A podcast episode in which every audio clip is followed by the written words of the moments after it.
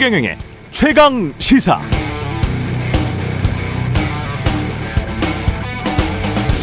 네, 최근에 금융시장 불안을 오히려 반기는 사람들이 있는 것 같습니다.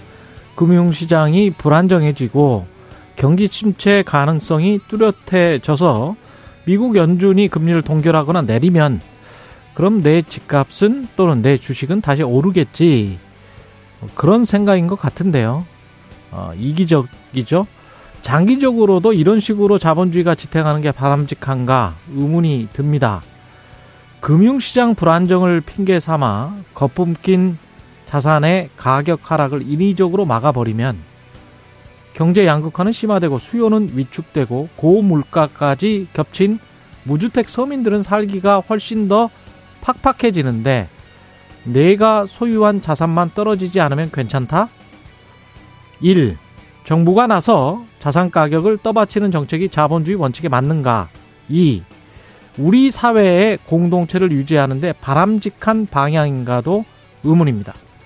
무엇보다 걸핏하면 엠지세대 미래 걱정, 저출생, 인구 감소 우려하면서 그러나 내 집값은 지금 이대로 십억, 이십억 원 해야 한다고 바라고 있다면, 정부는 그런 정책을 주로 하고 언론은 그런 정책에 주로 호응한다면 이게 앞뒤가 맞는 이야기입니까?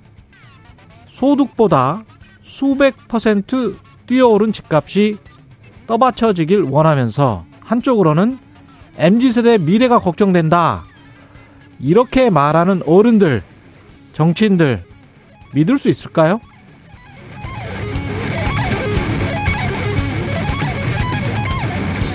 네, 안녕하십니까. 삼월 삼십일 세상에 이익되는 방송 최경령의 최강시사 출발합니다. 저는 케이비에스, 케이비에스 최경령 기자고요. 최경령의 최강시사 유튜브로도 실시간 방송하고 있습니다. 문자 참여는 짧은 문자 오십 원, 김자 백 원이 드는 샵 구칠삼공, 콩오플 무료고요. 케이비에스 일라디오 채널 많이 듣고 계시죠? 정치, 경제, 사회문화 등 다양한 명품 콘텐츠가 있습니다. 구독과 좋아요, 예, 백만에 그치지 않고 이백만, 삼백만으로 가겠습니다. 유튜브도. 오늘 최강시사에서는 차기 원내대표로 어, 차기 원내대표 주자로 꼽히는 민주당 김두관 의원, 그리고 최근 순진한 행보를 하고 있는 이준석 전 국민의힘 대표 차례로 만나고요. 김용태, 용혜인, 용령 커플도 준비되어 있습니다.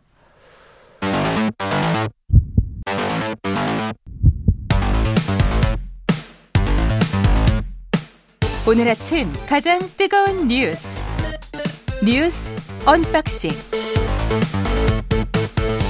자, 뉴스 언박싱 시작하겠습니다. 민동기 기자, 김민하 평론가 나와 있습니다. 안녕하십니까? 안녕하십니까? 예, 김성한 국가안보실장이 어제까지는 김성한 안보실장은 아니다, 그렇 그랬던 것 같은데.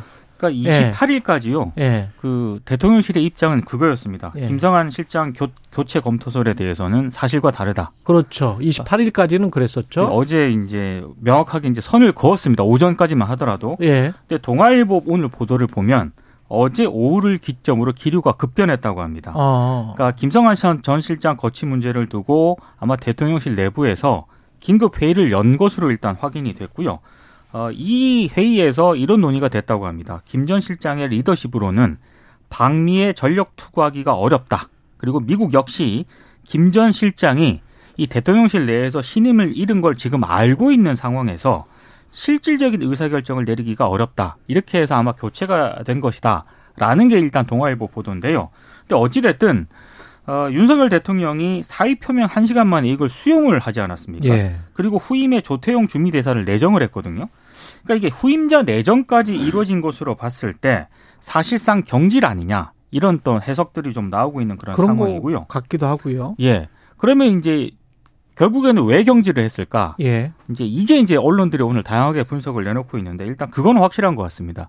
블랙핑크와 레이디가가의 그 협 협 이 공연이 있지 않습니까? 예. 그거를 질 바이든 여사가 제안을 했는데, 음. 뭐 동아일보 보도에 따르면은 미국 쪽에서 이걸 다섯 번이나 제안을 했는데 우리 대통령실에서 답이 없었다, 이렇게 보도를 하지 않았습니까? 예. 또 오늘 조선일보 보도를 보면은 다섯 번이 아니라 일곱 차례나 답변을 요청하는 공문을 보냈는데도 미국 측에서, 예, 이게 국가안보실에서 별다른 조치를 하지 않았다라는 겁니다. 그러니까 여기에 대한 김성한 실장의 해명도 나와 있는데 예. 미 백악관 고위 관계자와 최종 조율하는 과정에서 음. 이 공연 제안을 듣지 못했다. 그래서 판단에 미스가 있었다. 이런 취지로 소명을 한 것으로 일단 보도가 되고 있습니다. 이 제안을 있습니다. 듣지 못했다? 그러니까 이 제안을 했는데. 근데 일곱 번 했다는 건 뭐예요? 그러니까 일곱 번을 이제 답변을 요청하는 전문을 보냈는데 이게 국가안보실에서는 별다른 입장이 없었다라고 하는 거고요. 여기에 대한 김성한 전 실장의 해명은 일단 행사 제안을 보고를 받긴 했는데 음. 미 백악관 고위 관계자와 최종적으로 이제 뭐 의, 의, 의제라든가 이런 거 행사 같은 걸 조율하지 않겠습니까? 예. 근데 그 미 백악관 고위 관계자로부터는 이 공연 제안을 못 받았다. 그러니까 아. 아마 우선순위에서 김성한 전 실장 같은 경우에는 이게 그렇게 중요한가? 뭐 그런 생각을 했던 것 같습니다. 예. 예. 아빠 이런 보도들이 지금 나오고 있습니다. 근데 이게 블랙핑크 레이디가가 이것도 중요한데 예. 뭐 중요한 일 중에 하나겠지만 공통된 보도는 그 일과 분명히 관련이 있는 거지만 일종의 트리거가 된 거지만 예. 그전부터 여러 가지 상황 속에서 김성한 실장이 이제 신뢰를 잃어왔다 이런 것들을 누구의 신뢰를? 대통령? 대통령의 그렇습니다. 그런 전반적으로 그런 톤으로 지금 보도를 하고 있어요. 왜냐하면 또 이 블랙핑크, 블랙핑크와 레이디 가가 문제 때문에 국가안보실장을 바꿨다라는 거는 사실 쉽게는 이해할 수 없는 일 아닙니까? 그 밑에 뭐 외교비서관, 의전비서관이 뭐 책임질 수는 있는 일이지만 예. 국가안보실장은 그 정도 위치 아닌데 예. 그리고 오늘 그런 탓에 조선일보 같은 경우도 이게 과하지 않느냐 음. 이해가 안 된다 이런 톤의 사설이 지금 또 실려 있는 상황인데. 그게 아니라 이전부터 몇 가지 지점에서 이제 신뢰를 잃은 거 아니냐 이런 지적이 나오는 거예요. 그게 이제 첫 번째가 어 일종의 이제 그 뭐 알력 싸움이다 이렇게 봐야 될 것인데 그렇게 지금 추정하는 기자들도 꽤 있는 것 같더라고요. 그러니까 그렇죠. 김태효 차장과 김태효 차장이 사실상 일인자 아니냐. 그 김성한 실장이 일인자여야 되는데 직책상으로 보면. 근데 그게 이제 왜 이렇게 알력 싸움이 있었느냐. 예. 그건 이제 동아일보도 오늘 보도를 하고 일본론들도 슬쩍 언급을 하고 있는 그런 부분인데 한일 관계 있지 않습니까? 예. 이 문제에서 갈등이 좀 있었다라고 하는 겁니다. 아, 그 문제에서 갈등이 그러니까 있었다. 김성한 전 실장 같은 경우에는 이 한일정상회담과 관련해서 여러 가지 그 뭐 우리가 이렇게 양보하는 그런 안이 있지 않습니까? 예. 이거에 대해서 좀 속도를 조절을 해야 된다. 김성한 실장은 김성한 전 실장은 조절, 이렇게 조절한... 주장을 했었는데 예. 김태효 차장 같은 경우에는 아예 승부를 보자. 이런 쪽이었다는 거죠. 그래서 이런 문제가 계속 갈등이 좀 있어 왔고 음. 결국에는 이게 지금 김민하 평론가가 얘기한 것처럼 그전에도 이제 여러 가지 뭐 이견이 있었겠죠. 근데 이제 그게 결정적으로 한일 정상회담 앞두고 이견이 막 노출이 됐고 이번에 블랙핑크 레이디가가 문제까지 불거지니까 음. 경질적으로 좀 가닥을 잡은 것 아니냐 뭐 이런 해석이 나오고 있습니다. 그러니까 이런 알력 싸움이다라고 하는 해석이 지금 말씀하신 대로 이제 김태효 일 차장하고의 알력 이 부분을 많이 거론을 하는 것이고 그리고 특히 이제 지금 블랙핑크 레이디가가 이 문제는 김태효 일 차장은 논의 과정에서 아예 배제가 된 상태였다라고 음. 표현하는 보도들이 있어요. 예. 그러면은 실제로 그럼 한미 정상회담을 준비하는 과정의 어떤 주도권이라든가 이런 걸 놓고 내부에 이제 어떤 그러한 갈등이 있었던 것이고 그거와 연관돼서 이제 두 번째로 지금 공통적으로 지적되는 게 뭐냐면 일종의 국가안보실의 비밀주의나 이런 문제가 지적이 되고 있다. 무슨 얘기냐면 자기들이 이제 보안을 이유로 해서 여러 가지 정보나 이런 것들을 대통령실, 그러니까 비서실하고 공유를 하지 않는 바람에 정복 한막이 그렇죠. 네. 완전히 예. 따로따로 이제 진행되는 상황 속에서 그러면서 외교적인 어떤 실무적인 실책이 일어났다라는 건데, 그러니까 이게 사실은 따로따로 구분되어 있는 문제가 아니라고 생각이 됩니다. 왜냐하면 왜 그렇게 부서간 칸막이를 쳐야 되고 왜 그렇게 정보를 독점해야 됐을까? 그게 전형적인 이제 내부의 알력 다툼에서 그 정보를 어떤 무기로 해서 음. 자기를 보호하는 뭐 그런 흐름들의 어떤 하나의 행태로 보이거든요. 그런 점에서 보면은. 이게 김성한 국가안보실장의 개인의 뭐 어떤 뭐 어 실무적 능력도 있겠지만 구조적으로 지금 문제가 있다라는 생각이고 김태일 차장이 이 그러면은 왜 더 강한 거냐 김성한 어 실장보다 그 윤석열 대통령이 또 더 신임을 주고 있다는 이야기겠죠. 그렇죠. 그런데 그렇죠. 왜 그런 거냐? 예를 들면 이런 구조라는 거예요. 두 사람 중에 예를 들면 뭐 시험을 쳐가지고 아 이 김태효 일 차장이 더 점수가 높으니까는 김태효 차장이 좋아 뭐 이렇게 한 게 예. 아니고 그러니까 일월 달에 이제 윤석열 대통령이 어 이거 이 강제동원 배상 판결 관련돼서 해법을 음. 이제 완결적으로 가져와라라고 지시를 했는데 박진 외교부 장관하고 이 김성한 실장은 그 일종의 속도 조절로 말씀하신 대로 음. 거기에 가까웠지만 밀어붙이자라고 하는 김태효 일 차장이었다는 거예요. 그러니까 음. 마음이 더 맞는 게 김태효 일 차장이고 노선이 더 같은 게 일 차장이다. 그 얘기는 뒤집어 얘기하면 또 어떤 우려, 전문가들의 우려라든가 그러네요. 이런 것도 대통령이 안 듣는다는 얘기 아닙니까? 그럴 수 그런 점에서 이게 여러 가지로 의문과 우려를 낳게 하는 그러한 모습이다라고 생각을 합니다. 무엇보다 주미대사를 국가안보실장에 임명을 했는데 네. 그러면 주미대사는 공석이고 아그레망 그 사전 승인 제도가 있기 때문에 네. 그러면 아마 방미할 때 그때도 주미대사가 공석일 가능성이 있거든요. 공석일 가능성이 많죠. 그렇죠? 네. 그렇게 되면 주미대사가 없는데 국가안보실장이 주미, 전 주미대사였던 사람이 하고 그리고 방미를 하고 이거는 뭐 괜찮다고 대통령실에서는 그러겠지만 아니, 근데 이게 정말 초, 이런 경우는 없었던 것 같은데요. 초유의 사태인 게요. 예. 지금 한국 대통령이 미국을 국빈 방문하지 않습니까? 그렇죠. 근데 의전비서관이 없습니다. 의전비서관 없고 외교비서관이 없습니다. 외교비서관 없고 그리고 지금 국가안보실장은 급하게 급하게 주미대사로 때웠고 네. 주미대사가 없고 그러니까 이게 지금 초, 초유의 사태인 거죠 지금. 주미대사도 지금 뭐 내정한 거를 지금 언론이 보도를 하고 있는데 네. 근데 또 한 일견 또 우려가 되는 바는 이게 국가안보실은 어쨌든 국익을 어쨌든 외교와 안보의 장에서 관철하는 게 최우선이었던 그러한 그렇죠. 목표로 하는 그런 부서인데 지금 이제 어 새로 이제 지금 이 국가안보실장이 되는 지금 주미대사 됐던 이 조태용 이 전 대사의 경우에 이 대사의 경우에는 사실 또 정치권을 한번 거쳐서 온 분이에요 지금. 네, 맞습니다. 지금 이제 국민의힘에 이제 의원을 했다 맞아요. 한 것이기 네. 때문에.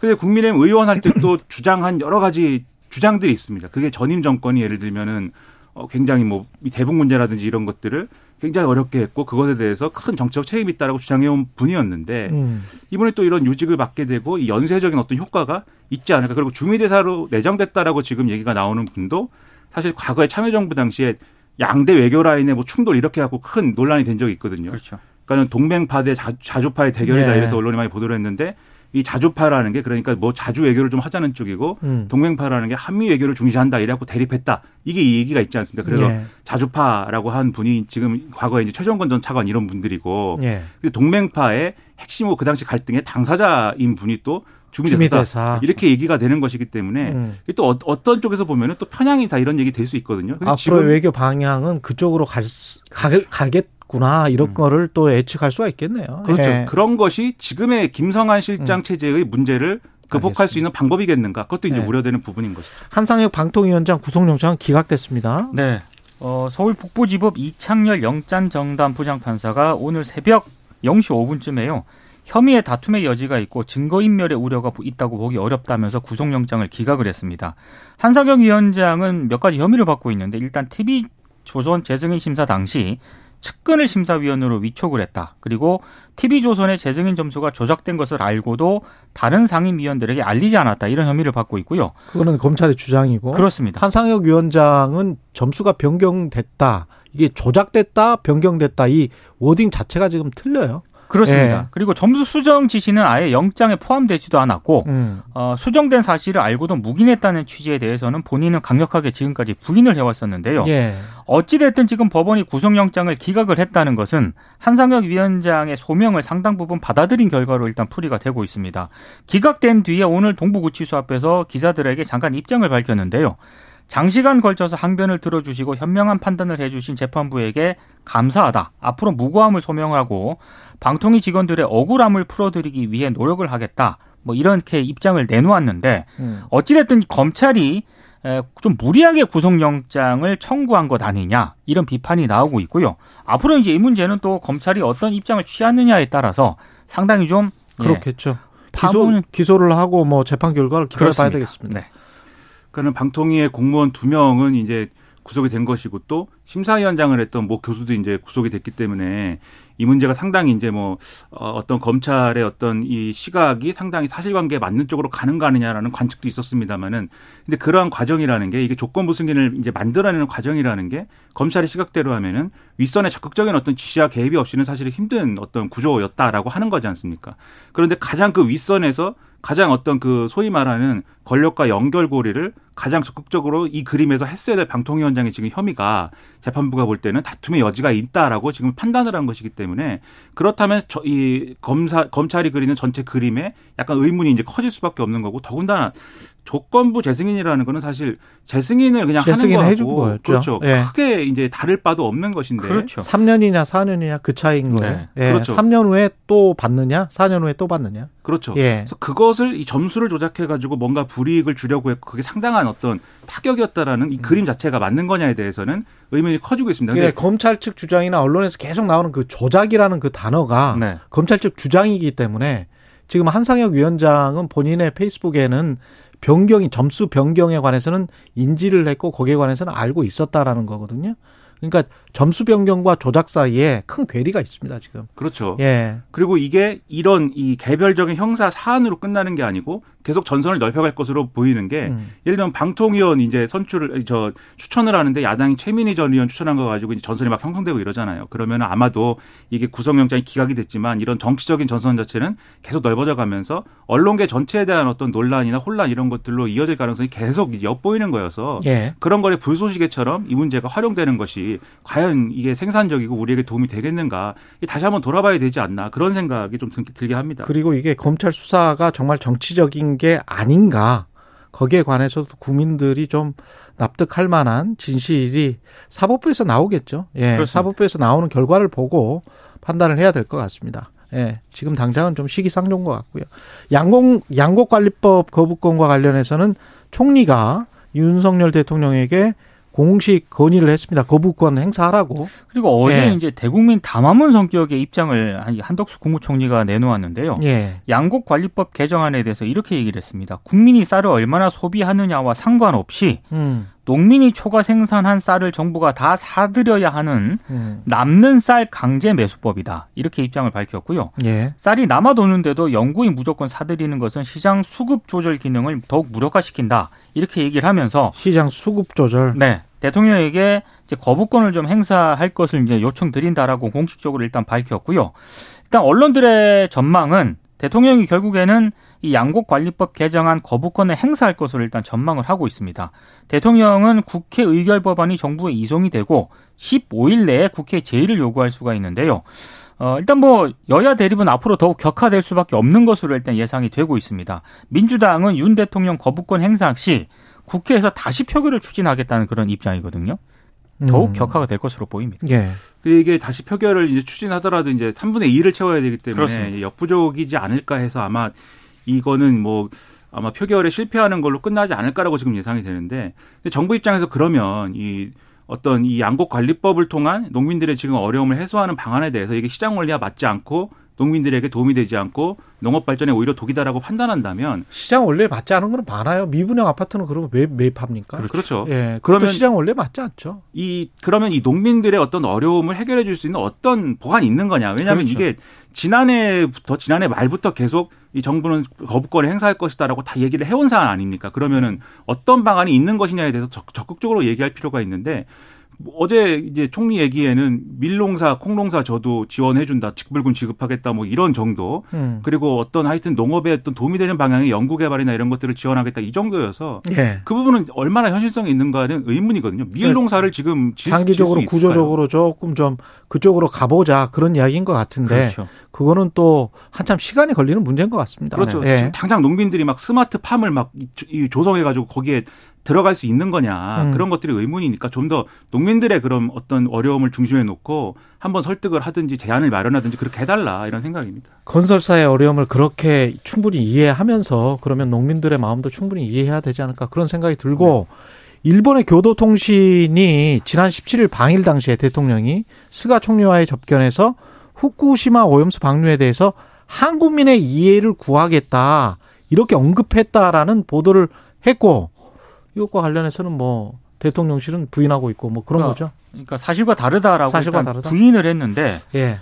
발언 내용이 좀 구체적이기 때문에요. 음. 일단 이거는 아마 일본 언론도 후속 보도를 할 것으로 보이고 예. 국내 언론도 이걸 인용해서 지금 보도를 하고 있거든요. 그렇죠. 대통령실이 좀 정확하게 입장을 다시 한번 밝혀야 될 것으로 보입니다. 예. 그러니까 언론을 통해서는 일부 얼개들이 이미 보도가 됐었어요. 아이에이이에이에 검증할 때 한국 전문가를 포함시켜가지고 그 결과가 있어야지 한국인, 한국을 설득할 수 있는 거 아니냐. 아마 그 얘기, 그런 류의 얘기가 이렇게 지금 흘러나오는 것인데 음. 일본이 과연 우리를 배려한 무슨 얘기를 하고 있는 거냐. 과연 우리가 통큰 양보해가지고 저쪽이 우리를 봐주는 거냐. 전혀 그렇지 않고 예. 오히려 어떻게 얘기했든 그걸 다 자기들에게 유리한 쪽으로 지금 활용하고 있다는 그렇죠. 게 보이고 있는 거 아닙니까? 예. 왜 이런 상황이 될 때까지 외교가 여기까지 몰리고 국가안보실장이 그만두는 상황까지 계속 반복돼야 알겠습니다. 되는 것인지에 대한 답이 여기 있다고 생각을 합니다. 뉴스 언박싱 민동기 기자 김민하 평론가였습니다. 고맙습니다. 고맙습니다. 케이비에스 일 라디오 최경령의 최강시사 듣고 계신 지금 시각 일곱 시 사십 분입니다.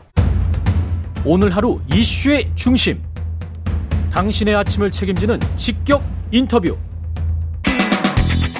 여러분은 지금 케이비에스 일 라디오 최경영의 최강시사와 함께하고 계십니다. 네, 당직 개편을 마친 민주당, 민주당 원내대표 주자 중 한 분인데요. 더불어민주당 김두관 의원 나오셨습니다. 안녕하세요. 예, 반갑습니다. 예, 오랜만에 뵙습니다. 그동안 예. 잘 지내셨죠? 예, 뭐 지금 창녕군수하고 예. 경남도의원 보궐선거를 하고 있어서 아, 그렇죠, 참. 어, 제가 이제 경남도당 위원장을 맡고 있어서 예. 이십삼 일 선거 첫날부터 어제 저녁까지 경남 창녕에 있었습니다. 아유, 바쁜 일정에 또 직접 나와주셔서 감사하고요. 예. 당직 개편 이후에 지금 당 분위기는 어떻다고 보세요? 어, 이번 당직 개편에 보면 일단 뭐 당 대표에게 선서를 많이 했던 송갑석 최고위원을 음. 이제 또 발탁을 했고요. 예. 또 전략기획위원장인 이제 한병도 음. 어, 문재인 정부의 정무수석, 예. 또 그리고 이제 수석 대변인의 산자부 장관을 지낸 건칠성 음. 그 의원을 이렇게 발탁을 해서 대체적으로 뭐 백 퍼센트 만족 못하겠지만 대체적으로 어, 탕평과 통합을 음. 어, 좀 염두에 두고 좀 잘한 예. 어, 당직 개편인데 이렇게 평가하는 분들이 좀 많은 편인데요. 예. 또 다른 평가를 하시는 분들도 있습니다. 다른 평가를 하시는 분들은 뭐 사무총장을 바꿔야 했던 거 아니냐, 뭐 이렇게 네. 말씀하시는 뭐 건가요? 조지어, 조정식 사무총장을 안 네. 바꾸는 것은 네. 당직 개편의 핵심이 빠졌다 이런 평가를 빠졌다. 하는데 네. 일반적으로 이제 당 대표하고 음.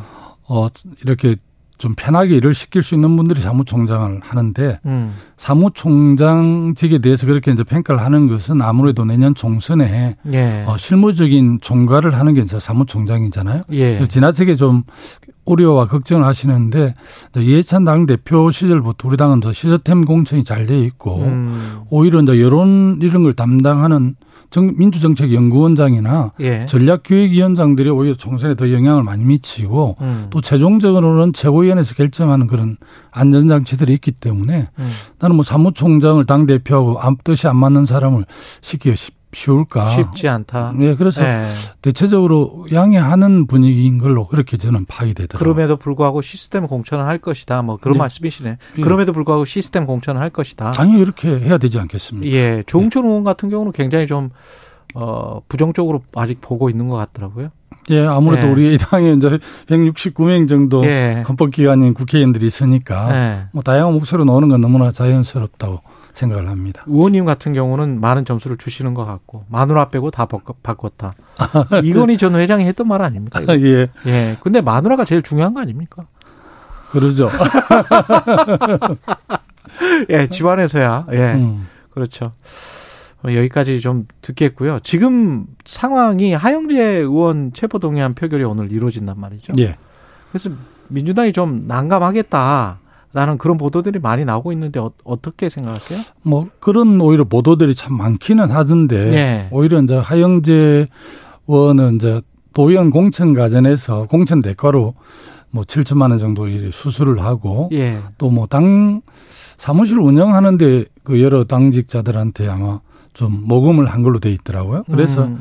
사안들이 좀 다르기 때문에 우리 당에서는 뭐 자유투표하는 걸로 아마 그렇게. 의원들한테 위임을 하시는 것 같아요. 그래서 예.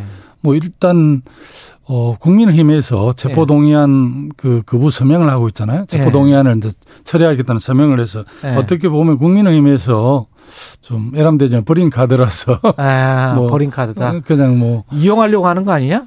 뭐 그런 오해도 좀 있는데 설마 그러게 하겠습니까? 예. 오히려 하영재 의원의 체포 동의안에 대해서 예. 가결을 해주면서 예. 이재명 대표에게 압박을 하는 거 아니냐 이런 그렇죠. 우려들을 하시긴 한데 극적, 극적인 대비를 시키려고 워낙, 하는 거 아니냐. 워낙 뭐 사안이 다른 문제고 사안이 다른 문제다. 우리 당에서야 야당의 이제 정적, 정적 제거 또 음. 야당 침탈 그래서 이제 더불어민주당을 부패하고 위선적인 정당으로 만들어서 음. 내년 총선에서 승리하기 위한 저쪽의 전략이다 이렇게 보고 있기 때문에 예. 사안이 워낙 달라서 사안이 달라서 뭐 예. 오늘 체포동의안에 대해서는 뭐 별 이의가 없을 것 같은데요. 지금 검찰의 움직임은 어떻게 보세요? 이재명 대표의 체포동의안이 또 넘어올 수 있는 가능성이 있습니까?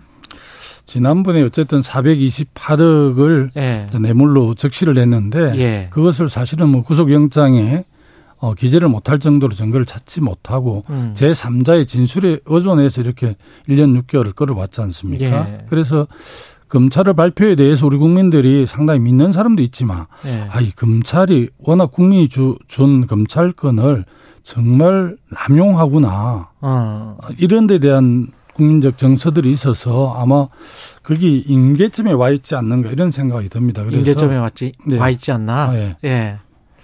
그렇게 되면 검찰도 아마 체포동의안을 또 청구하기가 쉽지 않을 거라고 봅니다. 예. 만약에 무리에 뭐 민주당 생각으로는 무리해서 청구를 한다면 그러면 어떻게 또 정말 정치를 예. 정치로 풀어야 되는데 예. 이거는 뭐 정치를 검찰이 하고 있으니까요. 음. 우리 당에서는 뭐 지난번 오히려 어, 체포동의안에 대해서 일부 분들이 이제 어, 기권이나 무효표를 던졌기 때문에 당에 상당히 논란들이 있었는데 예. 오히려 뭐 명확하게 그 증거가 없는 상황에서 다시 당 대표에 대한 그 체포동의안을 요구하면 음. 오히려 뭐 저는 지금 상황에서는 어쨌든 검찰이 음. 제일 야당을 침탈하고 있다고 생각하기 때문에 예. 우리 당이 단일 대우를 형성해서 음. 일단은 막아내는 게 너무나 당연하다. 아. 그렇게 생각을 합니다. 민형배 의원 같은 경우는 복당에 관해서 어떻게 생각하세요? 어, 어젠가 어제 그제 인터뷰에서도 제가 좀 그 복당에 대해서 언급한 바가 있는데요. 예. 사실은 이제 그 당시 검수완박이라고 일컬어지는 음. 검찰, 검찰 수사권, 조정. 수사권 조정과 관련해서 예.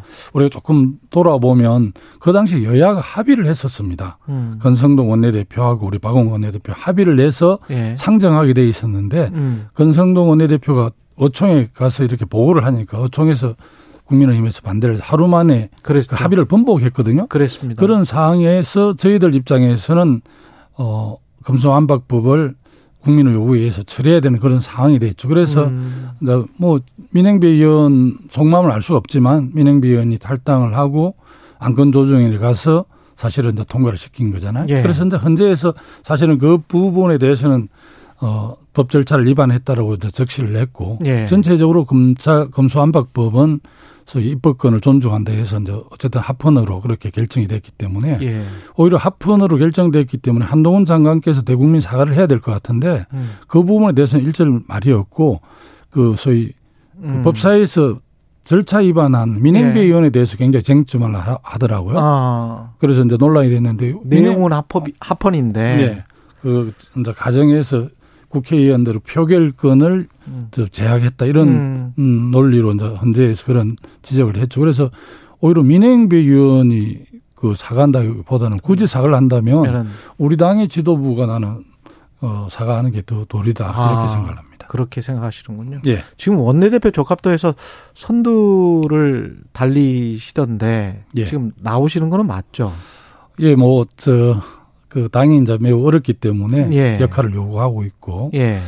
또 이번 이제 원내대표는 뭐 예산이라든지 입법도 있겠지만 예. 어쨌든 좀 그 검사 독재 정부의 강력한 침탈을 좀 당당하게 막아내는 음. 원내대표 그리고 또 음. 하나는 뭐 내년 총선에서 예. 좀 역할 이런 건데 제가 좀 체중이 나가서 그러는지 중량감 있는 원내대표가 필요하다 이렇게 당원들이 많이 요청을 하더라고요. 예. 그래서 끝까지 한번 가보려고 합니다. 체중으로 밀고 계시는군요. 예. 검사 정권의 강, 강력한 침탈이라고 말씀하셨고 총선, 총선, 총선 승리를 위한 원내대표를 말씀을 하셨어요. 지금 현재 검사 정권이라고 규정을 하시고 강력하게 뭔가 민주주의를 침탈한다 이런 말씀이신 거죠? 예, 저는 이제 예. 예를 들어, 이제, 우리 당의, 저, 칠십칠 퍼센트 이상의 지지를 받아서 이재명 당대표가 탄생을 했는데 예. 이재명 당대표를 공격하고 이제 이렇게 하겠다는 게 어떻게 보면 이재명 대표가 무너지면 음. 뭐 삼단 논법으로 이야기하면 민주, 우리 민주당이 무너지고 음. 민주주의가, 민주당이 무너지면 한국 민주주의가 자초된다고 저는 생각을 합니다. 그런 네. 차원에서 지금은 검사독재 침탈을 강력하게 막아내고 내년 총선에 승리할 수 있는 전략으로 네. 당을 이끌어가는 게 맞다 이렇게 보고 있습니다. 외견상 보이는 강성 지지층과 일부 의원들 사이의 어떤 갈등, 이거는 어떻게 그러면 원내대표가 되신다면 어떻게 해결해야 된다고 가장 보십니까? 뭐 국회의원들이 이제 속마음을 드러내지는 않지만 음, 음. 아무래도 이제 이번 이십일 대 국회로서 국회의원 활동을 마감하겠다고 생각하는 분들하고 예. 이십일 대 총선에서 다시 국회에 와서 역할을 하겠다는 분들 상당한 차이가 있는데 예. 이십이 대 국회에 다시 오겠다고 생각하는 재선이든 삼선이든 초선 의원들은 어. 공천 이런 거에 대한 굉장히 그 우려를 하고 실제 예. 뭐 좀 비명 쪽은 공천에서 굉장히 뭐 이렇게 좀 음. 손해를 보는 거 아니 이런 외단을 갖고 있는 것 같아요. 예단을 가지고 어, 있다. 그래서 그런 점도 아니 뭐 비명이든 어, 친명이든 이렇게 구별할 게 아니라 어쨌든 예. 내년 총선 승리하려면 계획연합, 계획연합을 잘 만들어야 되는데 음.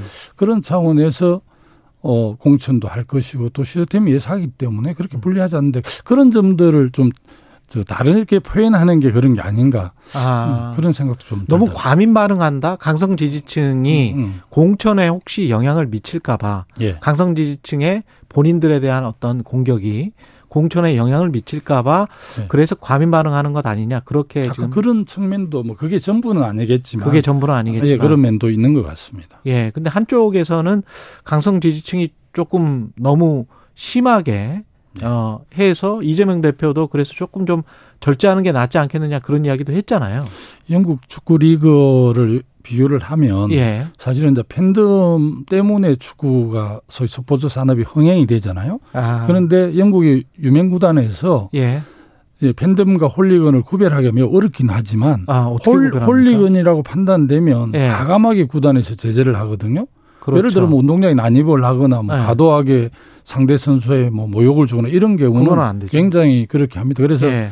지금 이재명 대표도 이제 그런 강성 음. 뭐 좀 오버하는 부분에 대해서는 단호하게 그렇게 당의 당호 단합이 도움이 안 된다라는 예. 지적을 하는데 예. 또 지지층 입장에서 이게 이제 팬덤 정치가 정치의 약한 본질적인 문제라서 음. 뭐 하지 마라 해라 이렇게 한다고 듣는 문제가 아니기 때문에 그렇죠. 그런 면이 있고.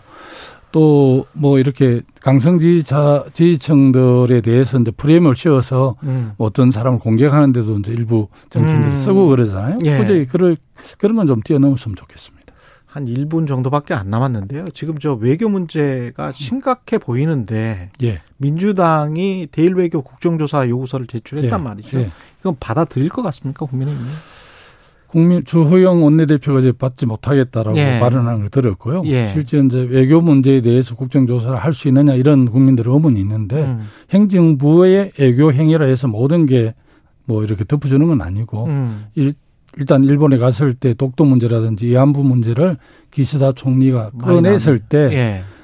우리 대통령이 어떤 입장을 취했나 이런 것들을 알고 싶어 하고요. 예. 한일 의원연맹에서 또 예를 들어 후쿠시마 그 오염수 음. 이런 저 수산물 이런 거 수입 문제에 대해서도 네. 뭐 요청을 했다는데 그게 어떤 이런 방 우리 정부가 소위 한일 정상회담에서 어떤 태도를 취했는지 어느 많은 국민들이 의문을 갖고 있기 때문에 그런 점에서 국정조사를 하겠다고 지금 우리가 제안을 해놓은 상태죠. 국정조사를 만약에 성공하면 뭔가 뭐 나올 수 있습니까? 자료가 외교 사안이? 사실 뭐 이번에 이제 일본 예. 정부의 기조를 예. 전혀 이해하지 못하고 대응을 해서 이런 예. 참사를 일으켰고요. 예. 그게 저 우리 김성한 안보실장의 그 물러나는 거하고 연동이 돼 있는 것 같은데. 그게 연동이 돼 있다? 예. 지금까지 더불어민주당 김두관 의원이었습니다. 고맙습니다. 예, 감사합니다.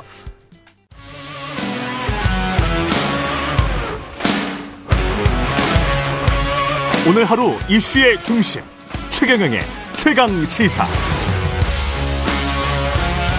네, 이준석 전 국민의힘 대표가 순천과 진주를 오가면서 순진한 계획이라는 이름으로 교육봉사 프로젝트를 한다고 합니다. 어떤 내용인지 직접 들어보겠습니다. 이준석 전 대표 오셨습니다. 안녕하십니까? 네, 안녕하세요.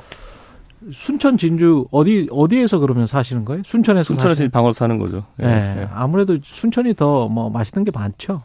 진주도 못지않죠. 어제는 제가 진주 냉면 먹었습니다. 진주 냉면 육전 든 거. 육전은 아침이라서 안 먹었고. 아, 아침이라서 안 먹. 예. 육전 빼고도. 예예. 예. 예. 어, 맛있죠. 그 예. 맛있습니다. 예. 예. 진주에 또 그 제사밥, 허레밥 이렇게 한 거 그것도 맛있죠. 그건 아직까지 예. 안 먹었습니다. 아, 그렇군요. 예. 예. 그 순진한 계획은 어떤 활동입니까? 아무래도 이제 이름이 순천 진주니까 순진한이라고 붙인 것이고 예. 두 번째로는 제가 원래 정치하기 전에 교육봉사 활동으로 이제 떴던 사람이거든요. 그때. 예. 그래서 아무래도 그때는 이제 대도시 지역 위주로 서울, 대전, 대구, 태울, 대전, 대구, 부산 이렇게 했었는데 음. 어, 이번에는 좀 중소도시 위주로 한번 가보자라는 생각 때문에 음. 그리고 또 이게 순천하고 진주가요. 이게 노조분들이 얘기할 때는 보통 그 전동 경서라고 합니다. 그게 무슨 말이에요? 전남 동부, 아. 경남 서부. 아, 그게 노조 사람들. 노조분들은 전동 네. 경서 지부 이렇게 쓰기도 하고요. 아, 그런 지부가 그게, 있어요? 예, 잘 생각해 보시면 왜냐면은 네. 그 전라남도 동부랑 음. 경남 서부가 지리적으로 인접하고 부, 붙어 있어요. 섬진강 하나 달랑 있는 건데 네. 정치하는 사람들이야 경상도 전라도 나눠 가지고 이제 정치색이 다르게 이제 드러나지만은 그래서 화개장터 이야기하는 노조 운동하시는 네. 분들한테는 다 같이 어쨌든 네. 약간 중화공업이라는 이런 걸 발달하고 그렇죠. 이런 큰 사업장들이 있으니까 네. 같이 뭔가 일을 할 수 있다는 생각으로 전동 경서라고 부르는 경우가 많아요. 음. 근데 이제 제가 이제 봤을 때는 원래 대구랑 광주가 현재 노인 상황이 비슷한 것처럼 순천과 진주도 비슷한 상황이 좀 놓여 있습니다. 그렇겠죠. 예, 아마 예. 원래 전라남도 같은 경우에는 보통 광주, 나주 중심으로 행정이라는 것이 많이 돌아가거든요. 음. 서부권으로. 그리고 경상남도 같은 경우에도 창원 위주로 많이 돌아갑니다. 예. 창원, 김해 위주로 많이 돌아가는데 그렇겠습니다. 그러다 보니까 순천, 진주가 옛날부터 뭐 사람 많이 나고 양반 도시라고 하지만은 인물 좋다 그랬었죠. 그렇죠. 예. 그런데 최근 들어서 이제 근대 이후에는 중심지가 약간 그 반대 방향으로 가게 되니까 아, 새로운 동력들이 필요하다라는 얘기가 있고 아, 실제로 아. 그래서 저는 이제 순천과 진주 사람들이 노인 그런 어떤 문제들은 비슷한데 왜 정치적으로는 항상 다른 선택을 할까? 음. 그럼 제 입장에서는 그 간격을 좁히기 위해서 뭔가 찾아야 되는 거 아닙니까? 음. 그래가지고 가서 연구 좀 해보려고 합니다. 정치적 함의가 뭐가 있을까요? 그 아까 말씀하신 그런 어떤 지역을 네. 함께 그렇게 묶는 네. 노조처럼 함께 묶을 수 있는 거 아니냐 표심도 이렇게 해석할 수도 있을 것 같아요. 이준석의 공부 차원이죠. 이준석의 공부 차원. 제가 나중에 예. 이제 뭐 제가 이제 총선을 앞두고 있기 때문에 많은 분들이 노원구에 가서 이제 뭐 음. 열심히 다 하는 게 어떻냐라는 얘기도 하는데 예. 노원에서도 열심히 합니다. 그런데 어. 더 뒤집어 말하면은 노원은 도시화가 된 지역이고 이제 예. 그렇기 때문에 이슈 발굴이 제한적입니다. 아. 갈등 조정의 요소는 많은데 예. 뭔가 새로운 아이디어를 내고 이렇게 하는 것은 기회가 좀 적고 아. 어, 그 부분도 있지만은 또 이런 게 있어요. 노원에 계신 분들 중에 상당한 분들이 저희 노원은 고흥 분들이 많습니다. 아 그래요? 네. 어. 고흥 분들이 굉장히 많이 이주하셔가지고 예. 호남 향후회 플러스 고흥 향후회가 따로 있다시피 합니다. 음. 뭐 그렇기도 하고 그래서. 전남 동부나 아니면 이런 쪽의 이슈나 아젠다들에 대해서 저희 주민들도 관심이 많은 것도 있고 음. 그래서 좀 어, 봉사를 하는 겸 가서 연구 좀 하다 오겠습니다. 지금 책 이준석에 예. 거부할 수 없는 미래 예. 예. 저도 읽고 예. 좀 약간 놀란 측면도 있는데 예. 반응은 어떻습니까? 뭐 사서에 옷을 때 이제 찍기도 시작했으니까요. 예. 이게 그런데 뭐 책이라는 게 시즌을 타는 거니까요. 음. 어차피 이번에 쓴 책에 보면 제가 폭로성 내용은 일부러 안 넣었거든요. 예. 그래가지고 정책이나 이런 내용을 많이 넣었기 때문에. 어, 그랬더라고요. 가, 가늘고 길게 바라, 가길 바라고 있습니다. 오히려 그게 저는 좋았어요. 왜냐하면 네. 정책을 많이 넣고 음. 거기에 대한 고민이 네. 생각보다 깊구나. 각종 정책들에 대한. 생각보다 깊다니요. 저는 원래 정책 고민 되게 많이 합니다. 이게. 아니 근데 그런 말씀을 네. 제가 안 물어봐서 그랬는지 모르겠지만 네. 우리가 많이 만났잖아요. 한 네. 여섯, 일곱 번 이상은 만난 것 같은데 그런 정책에 대한 이야기들이 방송에서는 별로 안 나와가지고. 그게 나쁜 사람들이 나타나면 나쁜 사람들과 싸우는 데 집중해야 되는 거지. 아. 그게 정책 얘기는 사치입니다. 그 상황에서는. 그랬습니까? 예, 예. 아 근데 이제 책에는 꽤 있는데 그런 내용들이 좀. 고민의 깊이가 꽤 있어서 한번 읽어보시기 바랍니다. 괜, 예. 괜찮았어요. 예. 이 개혁보수 세력 이야기를 하면서 거부할 수 없는 미래 이것과 예. 연결이 됩니까? 그러면 개혁보수가 거부할 수 없는 미래다 이렇게 지금 연결되는 건가요? 그 안에 뭐 책에 보면 이제 보수의 선거 승리 전략, 전략이라든지 예. 이런 것들 정치권의 변화 방향 같은 것도 있는데 음. 이런 거예요. 김기현 대표가 이번에 출마하면서 뭔가 젠더 관련해서 뭔가 해야 될 것 같으니까 여자 민방위 보내겠다 그러고. 음. 그거 외에도 보면은 뭐 정책들 나오는 거 하나씩 보면은 뭐 이번에도 뭐 천 원짜리 밥 그거 뭐 확대하겠다고. 그런데 뭐 사실 그런 것들이 앞으로 보수 정당에서 선거를 치르려면 이공삼공 세대에 대한 접근 없이는 안 될 것이다라는 걸 알기 때문이거든요. 예. 근데 문제는 뭐냐면 여기서 김기현 대표가 이제 취한 전략 이준석이 한 건 다 거부하면서 내가 뭔가 새로운 거 해보고 있다거든요. 아, 이준석이 한 거는 거부하면서. 그러니까 대변인 예. 토론 배틀 같은 경우도 이제 승계하지 않겠다고 하고 어. 청년 대변인을 뽑겠다 그러잖아요. 예. 근데 이걸 잘 보시면요.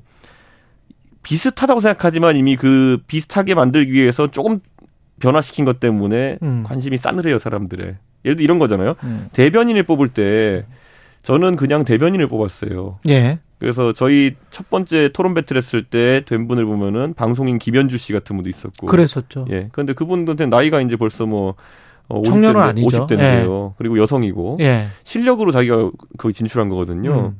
근데 지금 이제 김기현 대표는 뭐 청년 대변인을 뽑겠다 이러고 있어요. 아, 그냥 나이로만. 그러니까 청년자 들어가는 거 당직을 따로 만든다는 거는 아. 마이너리그를 만들겠다는 거예요. 음. 그러니까 이 군을 만들어가지고 이 군에서 이제 청년들은 놀아라 이렇게 하는 거거든요. 형식적으로만. 그러니까 격리죠, 오히려. 그리고 대변인, 아. 실제 일을 하는 대변인은 자기가 임명해버리고. 네. 그러니까 그게 비슷하면서도 그러니까 토론 배틀을 한다는 아니면은 뭐 컨테스트를 한다는 게 중요한 게 아니라 음. 그걸 통해서 어느 정도의 기회를 보장하느냐가 되게 중요한 것이고, 저는 청년용 이벤트를 한 번도 한 적이 없어요. 예.